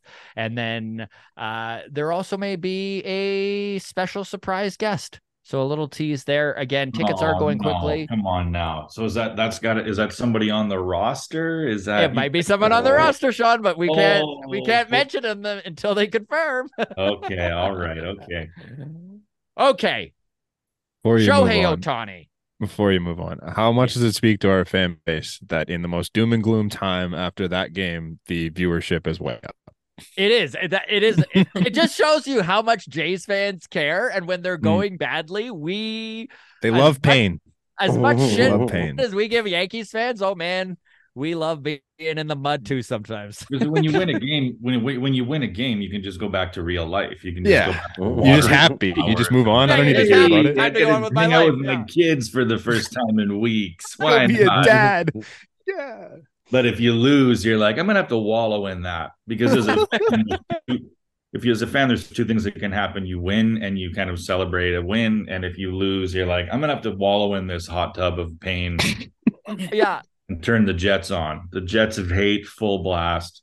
And just sit there's, here in this hot There's tub. more to say when you're pissed off at your yeah. team than when you're happy with your team. Yeah, yeah, way more to say. Yeah. If this team was winning right now, we'd have so many different outside of baseball topics we'd be touching on right now. Yeah. Because we'd be done with happy. the Jays. Fine, yeah. exactly. Your it's ticket the... sales in Toronto would be awful. It's the Moneyball line, though. I like winning, but I hate mm-hmm. losing, right? Yeah. There's almost more passion in losing than there is in winning. Yeah. Yeah. So... let's get to the fact that, uh, Joel, you've come prepared with your Angels hat on, ready to talk all about Shohei Otani. Angels general manager Perry Mananessian revealed that the Angels offered to do an M R I on Shohei Otani's arm earlier this month, but Shohei and his agent refused because they didn't think it was necessary, to which then the Shohei Otani camp came out and said that it was not necessary. He was one hundred percent going into the start that he wound up tearing his U C L during. And uh, now we're in this weird spot where it seemed like... So my initial response when Shohei Otani wound up on the injured list is I was like, oh my God, this actually increases the chances the Angels might actually be able to retain the guy because he's comfortable with the organization. He knows the ins and outs of the Los Angeles Angels. He is aware of how their uh, rehab works. And if he needs to miss substantial time, the Angels seems like a soft landing spot. But after, after that, you're like, what is the, like, what are the Angels doing? Outside of they already know he's going elsewhere and now they're acting out a little bit. It almost seems that's one hundred percent what it is. Right? They're they're mm-hmm. being childish, right? Mm-hmm. It's exactly what it is. Or they're being honest and trying to protect their own brand, right? I mean, like mm.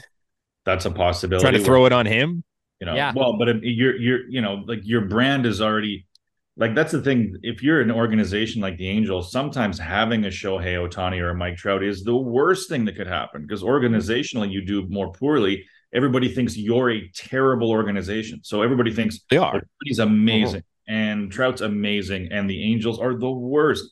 So you're tired of getting shit on. You're tired of having everything come at you, and you're like, wait a minute. This U C L bullshit isn't on us. It's on him and his people. Yeah. Right? I mean, that's what they're thinking. They're thinking, like, this U C L shit isn't our problem. This is him. They're, there's so many up, ways that they could have changed that narrative. They're setting up excuses for when he leaves. They're setting up excuses. There's so many ways that they could have changed that narrative, and this is how they decided to do it. They didn't make their team better. They didn't do anything to address the fact that their their pitching staff has been garbage for four years, or the fact that they just ruined their players' lives for the past five years. But they're just going to go and throw blame elsewhere, being like, it wasn't our fault. The best player in the, the history of baseball got hurt. It was his own fault. I, I, wonder I despise if he absolutely regrets signing with them. That is I such would. a good question, Jen. Yeah. Right? Sure I wonder does. if Mike Trout regrets it. And that was only yeah. two years, three years ago. Yeah. Oh, I'm sure. Yeah, I'm sure he does. I'm it, sure he looks back and goes, "Why didn't we just go Dodgers or Padres?" Or yeah. you know, well, we, had, we had Dodgers, we had Padres. We chose. I think the only one that doesn't regret it is Anthony Rendon. Teams, and you chose wrong. Like Upton, yeah. Pujols. I think no, Upton I, loves the reverse. They pay him to do That's nothing. literally what Otani yeah. is. Otani is the reverse. I don't know. I think Pujols probably Pujols. regrets it too.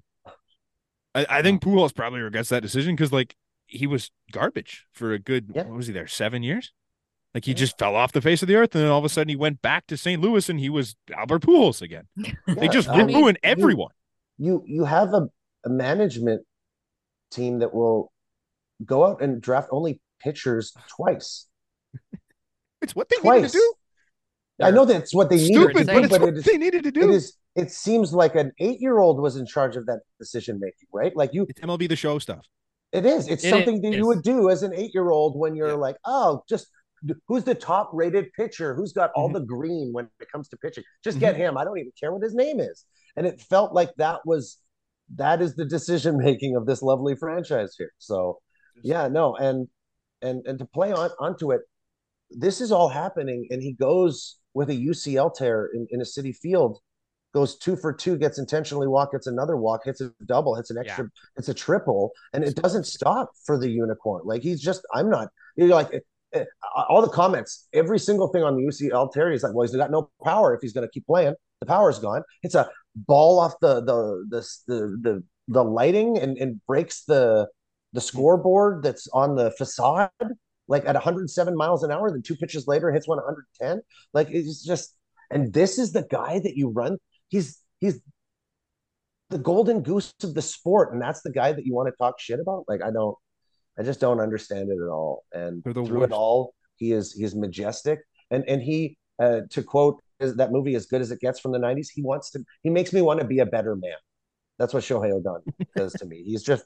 He's so beautiful in everything that he does that I just can't imagine being the person who has to type negative words about him, right? I just don't get it. Joel, I am shocked that you quoted a Tom Cruise movie. A what? Yeah, so shocking. Shocked. So out of character.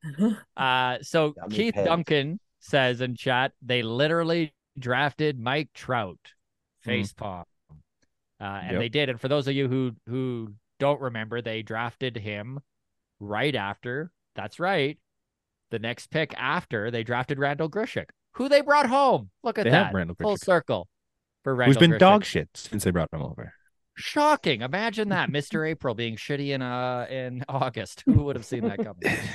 I, I I dislike a lot of teams in this league. There's no franchise I hate more than the, the uh, Los Angeles Angels. I yeah. just everything they do is just the worst. They were five and a half games out with four game, four teams in between them with, at the deadline, and they hung on to Otani and dumped the farm system for nothing. They got Giolito, who's been terrible, Ronaldo Lopez, who's gone at the end of the year, and a bunch of rentals that stink mm-hmm. for nothing. And they just wasted another season of the best player we've ever seen and the second best player we've ever seen. Just there you go. Have it. They've ruined so many years of what this. Thank you, Joel. They've ruined so many years of what this team should have been because they're just inept at their job. They they can't do anything. Like Potter. straight from like the team, the build, the Tyler Skaggs stuff, what they've done to Otani, everything. yeah. It's yeah. awful. Oh man. Th- there's no franchise worse than the Los Angeles Angels. I, I, hate I have them so to much. agree. Their fans I, are great. I love them. Their it's a great sucks. park. It, it, it's so funny. It's like so even, great. Even even bringing up the kid they drafted six weeks ago and sticking him into the uh, uh into the leadoff spot. What's his name? Sh- Schneebel or yeah, Shanwell, something, yeah, something like that. But it's just like you're gonna bring up a twenty-one year old kid six weeks after you draft you're him, ruin him already, and, and and put him in front of Shohei Otani as as Otani's protection. Awesome, and he's thriving. Really, I, he's thriving. Good for him. But they're gonna ruin him too. It's oh, just man. everything. They're, they're a black hole for everything that is baseball. They've never done anything right in most of my entire life. Since their World Series, they've done nothing right. I love Awful. so much, Joel, that we st- you re- wore that Angels hat this whole show, and as we got into it, you took it off. You're like, I yeah. can't even wear this. yeah. That was just a segment. I was literally wearing it for one person. I was wearing it for one guy on that team. And now that we're done with that, somewhere I can... else. I don't even care where it is, as long as yeah, it's not New York. I think I, I it might be outside actually now, and I live upstairs. So. Me too. Like, we, but I, I, you know, I, I like I like Ot- as a because I'm more of a Jays fan than I, you know, like I I watch baseball, of course, but like I I I don't mind having that bird in a cage. You know, I don't mind Otani flittering away, not hurting us. Yeah, not hurting yeah, us. That's you know, fair. Like, yeah, you go ahead and stay in your little bird cage and hit your little home runs or whatever. Like, I don't want you when the Yankees. Are you crazy? Yeah, it's true. I don't want to have go into a four game series in Yankee Stadium and have to worry about Otani killing us and them yeah. going like Otani, and then he has to like acknowledge those loser fans. Like, oh my God, I don't want any. You know, like Dodgers. Like, I don't like the rich getting richer all the time. Anyway, so like, you know, is Otani winning a World Series and as a Dodger or a Yankee, a story that I would like to follow? No. As a Dodger, I'm okay. As a Yankee, I just couldn't do it. No. Yeah. But I, mean, I do want to see him win somewhere. There's no I'd way like this guy can just not win for the rest yeah. of his career. I'd like to see him in the playoffs with a ragtag Cleveland team or something. You know, yeah, that'd be kind of fun. Take the Oakland A's to a playoff appearance. Why not? Yeah. Joel, you're really inspiring some some gold in the chat here. Tay for Effort says Joel's hair actually looks great. Heather follows up. Oh. Joel's hair is magnificent. R C Cyber Warrior says, speaking of hair, Brandon Belt also has great hair. So you're in Brandon Belt category for your hair, bud. That's awesome. That's great. Thank you, I, thank you chat. I, I had no idea that that was going to inspire that. I had no idea. It shouldn't look that good after having just removed a hat. That's for sure. That's for sure. Yeah. He spent okay. hours doing that before he put that. Yeah, hat it was on. all pre-set up. Right? Yeah. That's why he was wearing it so high on his head. The hat was just kind of floating on top of the perfectly yeah, done hair he that he's been doing since eight o'clock this morning. Ball. I get it. Off it went. This is all premeditated. all premeditated to talk about my hair. Shohei Otani gets injured. And it feels like it changes everything when it comes to what we're going to see in this offseason for suitors for him. So, Jen, can you see we see, as baseball fans, the most incentive, incentive-laden contract in the history of baseball? Do you think that's what uh, Shohei's camp is going to be with now that there's so many question marks? I think it'll be, yes, a, a complex... an impressive contract. Yes. I think, I think guaranteed term and money.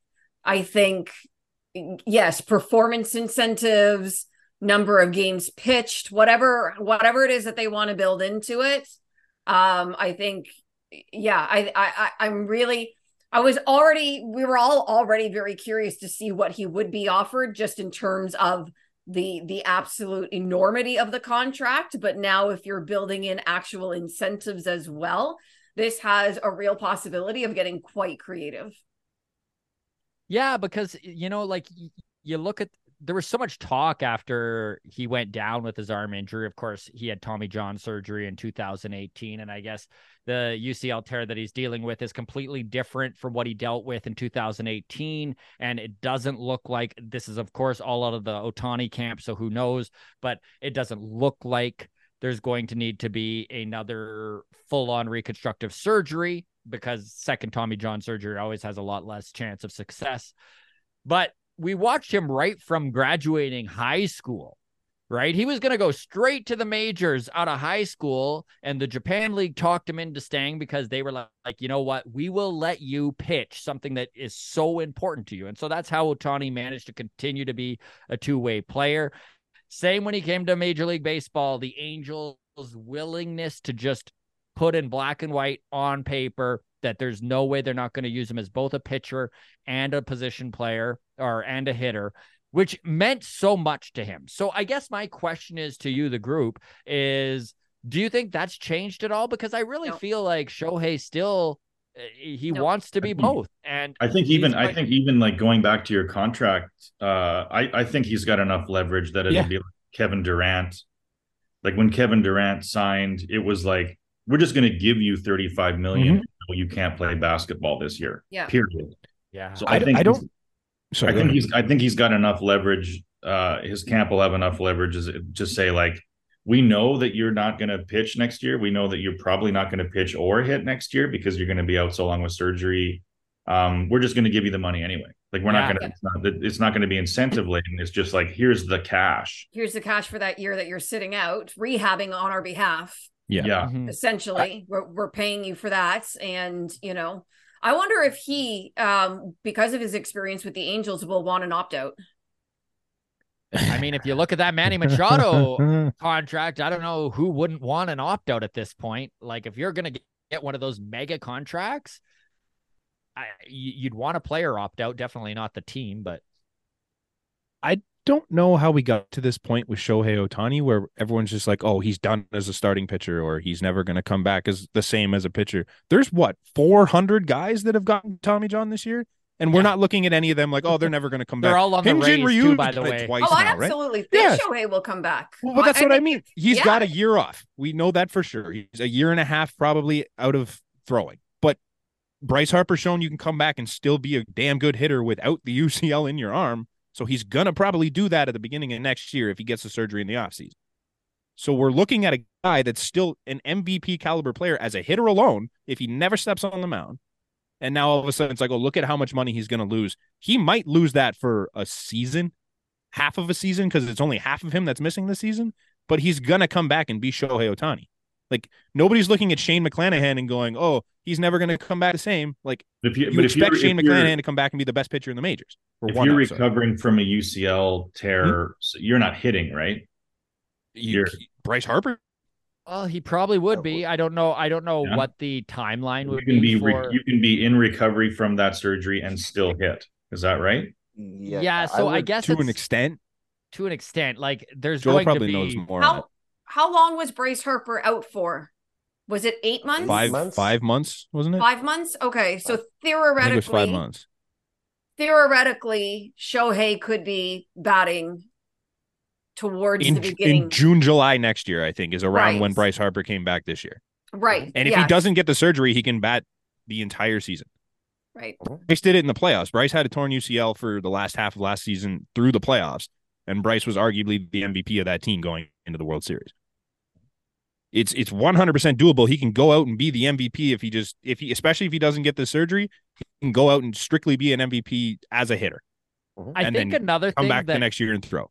I think another thing that really bodes well for Shohei Otani is what a, a beacon of light he is for baseball, and everyone knows who he is, and everyone, I think there isn't an organization out there that doesn't trust that he's just a good dude and a good ambassador for the game, because we're seeing some of these monster contracts for the first time come back and kind of bite you in the butt, right? And I'm thinking, of course, of Wander Franco, because if you don't know who you're signing to a twelve-year contract for a ton of money, sometimes that's going to wind up uh, being a detriment in the end.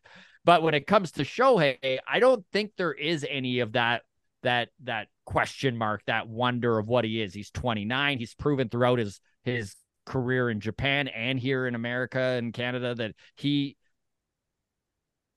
is a unicorn in every aspect of the game, whether it is how he is an ambassador for the game or just how he plays it. I could be wrong here, so feel free to to to pipe up if anyone feels differently, but I do think that there is something to be said for just knowing what a good guy Shohei Otani is to sign to this mega contract. I guarantee you that every Angels front office staff member right now is rolling their eyes hard. Like, great guy. Like, you're not the one who has to answer seven emails a day about why he can't park closer to the building. Like, we don't even know the prima donna status of these guys, right? We just don't yeah. know. We're not really in that world, but like, some of these guys, you're just like, you know, there's always one team that it's, it's all these teams that want the guy. And then the team that gets the guy is like, what a pain in my ass. This guy, this guy's dad texts me after losses. You know, like a lot of these guys are a way bigger pain in the ass than we know anything about for sure. When you're Shohei Otani, though, I think you've earned it. Like, you, you can park in the building if you want. Yes. I'll, I'll carry you there if I have to. Yeah, if I'm driving the G M. To foul territory, just don't. Yeah. On the you want to take the bullpen car to your car? Go for it, man. I'll have someone drive you out there. Yeah, it's absolutely. He's earned. He can it. do whatever he wants. His dad can have a number that just goes to the bullpen if he wants. It's yeah. it's fun. No problems. Get somebody hot. My son is losing it. Yeah, exactly. Yeah. I, I was going to say on, on the aspect of getting that big contract and, and you know, the the fear that you have of you giving it to somebody like a um, Trey Turner this year and Trey Turner kind of not showing up, or a Carlos Correa not showing up. I don't think money means anything, honestly, to Shohei Otani. I really just don't. No. It doesn't. He only cares. He's going to get it. Yeah, yeah, he's good. It's going to happen. That's just a that's just a natural thing. But like with all the other players, I feel like three hundred million dollars in your bank account can suddenly become your focus, mm-hmm. right? You're you're all of a sudden a guy who has three hundred million dollars coming to you, and baseball isn't as important as ten jet skis and, you know, all the fun things that come with it, right? So I think, but when it comes to Otani, I don't think anything means more to him than taxing his body to the absolute limit to play baseball until it can't play anymore, and that's mm-hmm. all he cares about. It's just well, the thing all with, he cares about. The thing with him too is that he's going to make money through baseball for the rest of his life, and we're yeah. talking about this contract. You're talking about a difference of like four hundred million dollars or four hundred fifty million dollars. Like it's a lot of money, even if he takes a massive discount, and then he's going to have endorsements here in Japan, everywhere for the rest mm-hmm. of his life, and he was never has to worry about money again. He doesn't yeah, have to play is, after next year, and he doesn't have to worry about money again. This is a great point in chat, too, here. It says, uh, Tafer Effort says, I think the record of making the most money matters to Shohei, but not the money mm-hmm. itself, which is what the top athletes want, right? They want the recognition of being the top athlete. And so even though I agree with you, Joel, that I don't think Shohei really does care about the highest pay. Yeah, right? His he performance wants- has no dependency based on how much that money is. He's yeah. making rookie money. He's he's putting the same amount mm-hmm. of effort into a season where he's got a sixty million dollars season, right? He's but just... you know the quote, Joel, right? You know the quote. It's what the money says. Yes, exactly. He has his list of things he said he wanted to do. I don't know if money was on that, was it? Yeah, it's and it's I I believe it. Yeah, Brant. When you, you talk about that list, he's he wants these. He's he nailed all of it so far. Yes, yeah, and and I feel like that's a guy who can only do what he's done because mm-hmm. those goals have stayed so true to him. So. He wants baseball immortality. Yeah. Mm-hmm. But I don't think that had anything to do with money for him. I don't, th- I can't remember, but I know he has the list of things he wants to do. And I don't think it had anything to do with money being on there. Could be wrong. I could be proven wrong on that one, but like everything was like win an M V P by this age. And he did that. And win this mm-hmm. by this age. He did that. The only thing he hasn't done is won the World Series because the Angels are a trash heap. So when he gets out of there and starts winning them with teams that are actually good, I think this is where he looks and goes, well, that team gives me the best chance to win. I'm going there. They're going to yeah, pay me regardless. Of those goals. Yeah. Yeah. Okay. I think we are ready to go to topics. If you four are. I didn't. That, I'll, I'll, I'll take that. I'll take that as a yes. uh, it's so funny because uh, we'll just uh, give a little highlight here to Hugh Mungus, who is a, a a real friend of the show, obviously. He says, just tuned in, and I'm listening to this from the beginning. Somehow after hitting a home run and driving in two, y'all still find, y'all, y'all still find a way to shit on Vlad. What a joke you all are. So uh, Hugh Mungus has uh, become a, a fan. Okay, I'll take that, y'all. And I that's why I like it when people say y'all, because then I know I can discredit it immediately. I don't have to let it, I don't have to let it ruminate in my brain and think about yeah, whether I made a mistake right. or maybe they're right. As soon as I hear the word y'all, I can just throw it right in the trash. Did we even really shit on Vlad? I don't recall that being a thing. You guys I... did. Yeah, no. Sean's like, oh no, you did. I don't think I said anything bad about Vlad. We acknowledged that he hit a shot. We like Scott yeah. acknowledged that he hit a two-run shot, and then, but what, what I mean, it basically the point we're trying to make is that it doesn't seem like it seems like Vlad is completely dependent on whether the pitch he's seeing is a terrible pitch or not. He's not. Right. He isn't heating up. Mm-hmm. He isn't getting. You know, he isn't like. All of a sudden, I'm going to just go on a run here. It's like somebody threw me a cookie and I hammered it, and now mm-hmm. pitching tightened up and I can't hit again. Right. Okay, let's go to topics here. We are getting long in the tooth here. So if we're going to wrap up by six, we should probably do that. Brant, let's start with you, buddy. What did you bring to the table today to talk about? I did not do a very good job bringing a topic to the table. I got to be honest. I was fully locked in on my golf game, so I didn't have much. Uh, I do want to say rest in peace, Bob Barker. Uh, yeah. The guy we all grew up watching on T V. Uh, doesn't matter what age you were, he was just old on T V. It's uh, true. For your entire life. That's a great doing point. The Price is right. No matter what age I have been, yeah. Bob Barker's always been old. Yeah. He looked the same no matter He's what. Been ninety since I was, since long before I was born. I don't know how it happened. Um, but yeah, it's a tough one. I, I didn't even realize he was still alive until last week when I think, I want to say it was like Codify tweeted out or something like that. Uh, and then it came out. I'm like, oh, he's still alive. And then six days later, he passed away. So yeah, rest in peace, Bob Barker. It's a, that's a, that's a sad one. I like that, Brant. Nicely done. Joel, how about you, buddy? What do you got for us to chat about? Or have we stepped on every topic you possibly could have had?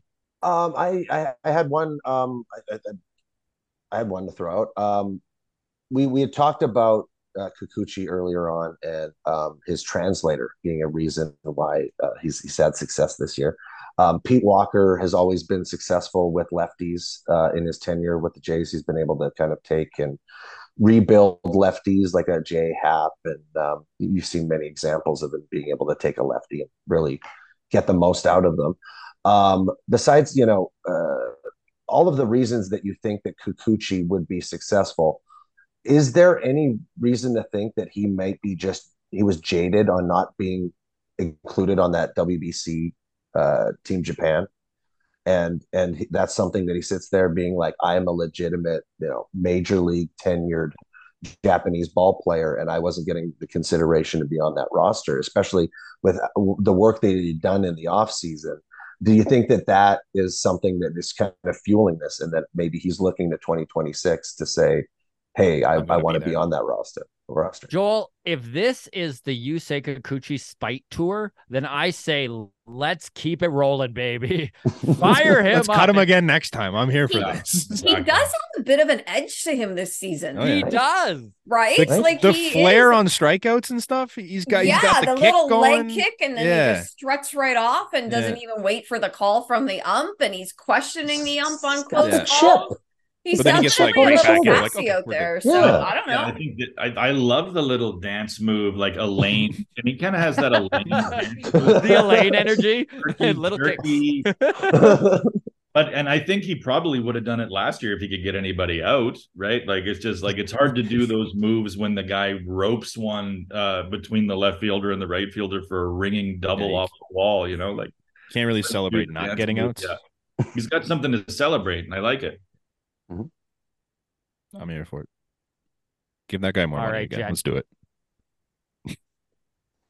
How about yourself, Jen? What do we have for uh, a topic from you? Okay, so you guys, it's uh, dealer's choice. Um, without show, so here's my three. Without Shohei Otani, who is the face of baseball? That's possible topic number one. Number two, what are the Padres? And number three. Um, since we talked about unsung heroes uh, going in the other direction, uh, who would be the biggest appointment on the Jays? Not, you can't say Alek Manoah. So I, I'm saying either, I think either one or three. I like one and three very much. Yeah. Yeah. Should we go with one? One or three. So who's the face of baseball without Shohei, or who's the biggest appoint- disappointment on the Jays this season, not named Vlad or Manoah? Either one. I think I think for the face of baseball, it is so just damn exciting that baseball has a face again, that it's obviously Shohei Otani. There's no argument. Mm. He is the face of baseball. I do love this question, by the way, Jen. I I don't like him, and I don't like him only because of the pinstripes he wears, but I think if it's not Shohei, you'd have to go with Aaron Judge. Aaron Judge? Or, or, I, I would. I mean, don't get me wrong. I, I think he's way too like, boring. Yeah, he's a nice guy, but way too boring of a person to be the face. I, I think it's Ronald Acuna Junior only because yeah. he's about to win an undeser- undeserving M V P award in the N L, and nobody's I even was... going to bat an eye because he's just what he does is so exciting and everything he does is intense. Yeah, he's more he's fun. Yeah, but who if and if he's playing for the best team in baseball, and he's got the World Series ring. I think he wasn't on the team when they won it, but I think he got the ring. He might get another yeah. one this year. And I I could be wrong, and don't get me wrong, because there is so many exciting, young, talented players coming up in this game right now, Ronald Acuna Junior being at the top of that list. Ellie De La Cruz out of uh, Cincinnati is is going to be a stud for years to come. And baseball's in a really good place for, mm-hmm. for the guys they got coming up. But I don't know if you were to just take a casual baseball fan that's an American League fan. Mm. I, does everyone like? Am I undervalued? Am I? You're right. Am yeah, I not giving? Right. Am I not I putting enough credit saying. on what Acuna you're, is? You're absolutely like, right. Am I not giving if him enough credit? You were not, if you were not a baseball person. Right. If you did, if you lived in the United States of America and sure. you did not follow baseball, you would know Aaron Judge's face. You would not know Ronald Acuna's face. That's true. Yeah. Yeah. Uh, you also... Go ahead, Brent. No, you got it. No, your Acuna's your guy. You defend. No, please, you go. I just, I, I just, I think some of that comes with Judge being a Yankee, but to me, it's just like Judge isn't on the field all that much, and I just find it hard to be like, this is our face. He plays fifty percent of the games, but this is our face. Here you go. I know Acuna had the issue with the A C L and he missed that full season, but like Judge has played what, three full seasons in his career? I think. You know what? Our, uh, you're right. You're right.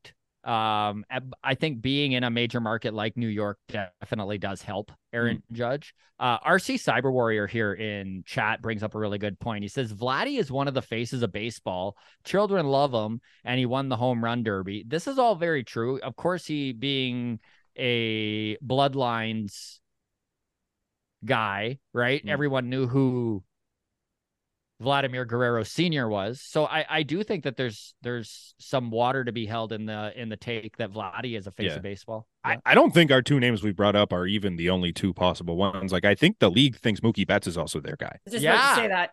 Yeah. Like he's got his own podcast with the players that he does all this stuff on. It's phenomenal, by the way. There's some great quotes that comes out of it. But like he's doing all that. He's in the M V P races. He's in the, the biggest city in the league, I would argue, not the biggest market, but definitely the biggest city to be in. He's just a star. He's won M V Ps. He has a shot at another one. He's won World Series. He could be that guy, but it's just there's so many options. You, you, there isn't really a great answer for any of it. I, I would I would agree with you though on Acuna just because mm-hmm. of the what I looked at that youth movement coming out of Vladdy, Soto, Tatis, and Acuna. Tatis has kind of thrown some, you know, shade He's on his it. name, and yeah. um, Soto hasn't been as godly as we would have hoped the bat to be, but he's still incredible and has all the potential to be that guy. But Acuna, when he puts Sorry, it together, it's how does five... that trade look now? How does that trade, that Soto trade? I mean, I'm not really up. I don't like. Does that look terrible now?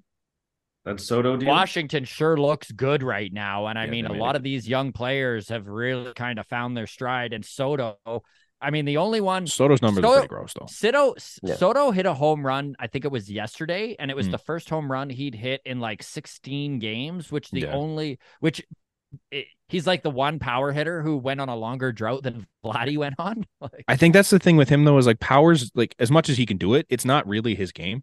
And I think mm-hmm. that takes him out of the the face of the franchise thing because like his whole game is just like he gets on base a lot and he sees a shit ton of pitches and he's fun when he does it.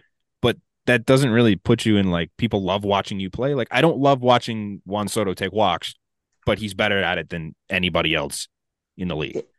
Yeah, and what what I was with with Acuna with those four guys, Vladdy and and Tatis and like, Acuna seems the one right now who's excelling the most mm. on the team that will probably succeed the most out of the four guys in, in that list over the next ten years.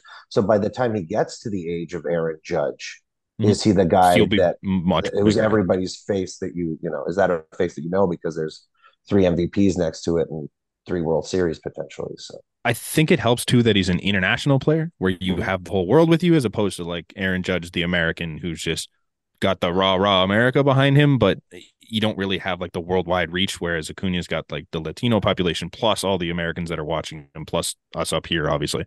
I just think Flash. He's kind of good. Yeah. Okay, let's uh let's wrap up on my topic here. If uh anyone has anything else to add about the faces of baseball. Okay. So I'm just going to straight up say that I am delusional when it comes to cheering for my sports teams. I love this Jays team so much. And I have this tendency to always believe. I never say die. So if there was four games remaining in the season and the Jays were four games back, I, I would still be right there being like, they could sweep. They still got a shot. They could sweep. So my question for you folks is, is, is when do you finally say it's done? Because for me, for this twenty twenty-three season, it's going to take mathematical equation of them officially being out for me to call it a night. But curious where, uh, yeah. And Keith's like, uh, we can tell since you're also a Flames fan. So I'm, uh, yeah, th- it is. It's my Achilles heels. I follow teams that lose a lot, and then I emotionally let it affect me. But uh, curious uh, where the four of you, when do you give up on this season, or have you already? I, I I got the lamest answer. I'm completely what you said. I'm mathematically have to be eliminated. I still, through, through all the stuff and, and, and flack that I give this team, um, I still see a pitching staff that could win a World Series. Mm-hmm. Right? Absolutely. So get, That's all you need. You, yeah. You get in there, and I still have a feeling that this team could go on a run, because there isn't that slot where you're like, oh no, here comes our four guy and his E R A's five ten on the season, and we're going to get mashed. It's you're competitive every single game because of that pitching staff, and I will, I can't give up on that, because that no. can win you a World Series. To your point, the Washington Nationals came in in twenty nineteen and almost lost the wild card game. Like they yeah. shouldn't even have made it through the wild card game, and because they had the staff that they did, they ran through and won the World Series because yeah. they had the Scherzer and uh, Anibal uh, Sanchez was rolling. Strasburg um, was the Strasburg, best he's ever been. And Corbin, Just, um, yeah, Corbin, Corbin was still a yeah. pitchable pitcher in the major yeah. leagues. Like they had it all together, and that's yep. all they needed. Their lineup wasn't that great, but they just had the rotation, and they just walked through the whole thing. Anything can happen, man. As as long as they're not mathematically eliminated, then they still have a shot. Strawn, when does reality hit for you? I'm, I'm I I like to pull up a little. I like to I you know like I I don't trust. I I like to pull up a little earlier than no time at all. I'm more like, there's ten games left and we're not within two. Then I'm kind of like, all right, it's not going to happen. Like you're probably yeah. going to just a team that hasn't been able to put it together offensively for one hundred fifty-one games is highly unlikely to find it in the final ten. Uh-huh. Doesn't mean that I won't like. But it's not impossible. It's not impossible, but it's it's so. And then if you're more than two, so I'm like, you know, if we're within two games with ten left, let's go. It's all it's all go. But if you're three, four, five back with ten to play, it's not. It's just not going to happen. Jen? I honest, I don't sit around doing mental math as to what has to happen in order for them to possibly make it into the playoffs. I'll be really honest. Um, I mean, this is a team. I really had to switch the way that I viewed my fandom. Um, this team got me through, this team meaning the Blue Jays, not the specific team on the field today. This team got me through some really dark times. I'm just going to say that right off the top. Um, I mean, I went to forty home games in a losing season um, by myself and sat there uh, watching that team. And for the very brief stint that I had media credentials, I had to shut off a lot of that emotion, right? The whole no cheering in the, in the, in the media room, right? And had to be, really had to like pull back and not not tweet as much excitement, especially if I was covering the game that day. Um, and so it, it it's it really, really just shifted how I watch my sports teams.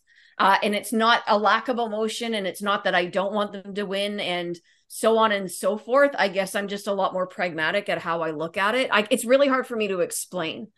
So yeah, I, I and I know that's not really an answer to your question, but um, no, it is. It is. No. It, it. I mean, I I wish I was a little more sane about it. Going to chat here, it says Scott Carter is like, it's the hope that kills you, Scott. And it is the hope, Scott, that kills me. It's the hope, you know? Anton Dodson says today is when he gave up on the Blue Jays. He even uh, earlier in the chat said he canceled his Sportsnet Now. So he taking action here on this team.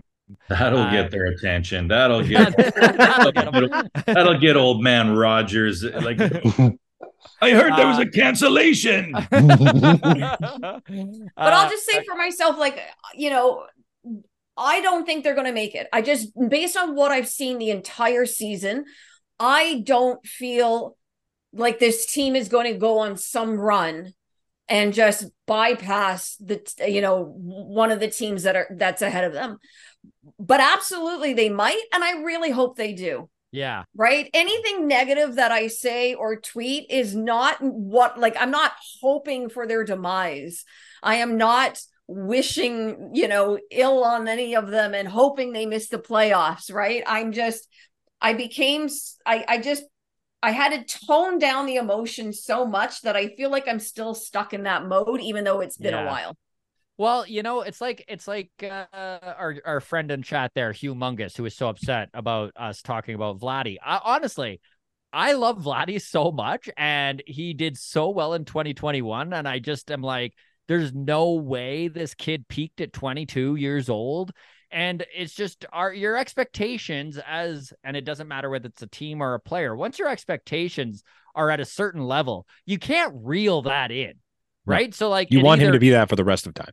Yeah. But, you, it either meets ex- expectations or you're disappointed. Mm-hmm. And if you didn't like him so much as a player, maybe you wouldn't care how he performed. Right. Like maybe that is why everything is magnified and why the disappointment is maybe more than it even should be. Yeah, because you right? just know that if he was twenty twenty-one Vladdy, this team's in a playoff yeah. spot and we're laughing and having a good time. And yeah. The best time. Oh my God. Would we ever be laughing, eh, Sean? Just We'd be laughing head so back. hysterically. Okay, let's wrap it you up. We wouldn't there. have the viewership though. We wouldn't have the That's viewership. True. We so wouldn't have had a hundred we, and some odd people tune in tonight. Exactly. We do really appreciate everyone in the chat. Just a reminder, everyone in the chat, we do have the tickets for Baseball Town, a live long toss at Comedy Bar East in Toronto. Uh, at the, the top of the comments there, pinned at the top there, we are going to have the one and only Jay Jackson from the Toronto Blue Jays bullpen. We are going to have the lovely baseball Jen. We are going to have Julia Cruz of M L B dot com, Johnny G of Gate fourteen, and, of course, the one and only Blake Murphy of Sportsnet Blue Jays Plus. Get your tickets. We're only two weeks away. And when we're doing it live, gang, you won't be able to, to pipe up in the chat, but if you're there live, you can well, heckle us. Go. Just yeah, yell things. Away. Exactly. Just yell things. We'll even have a guy in the crowd taking your questions. It's crazy.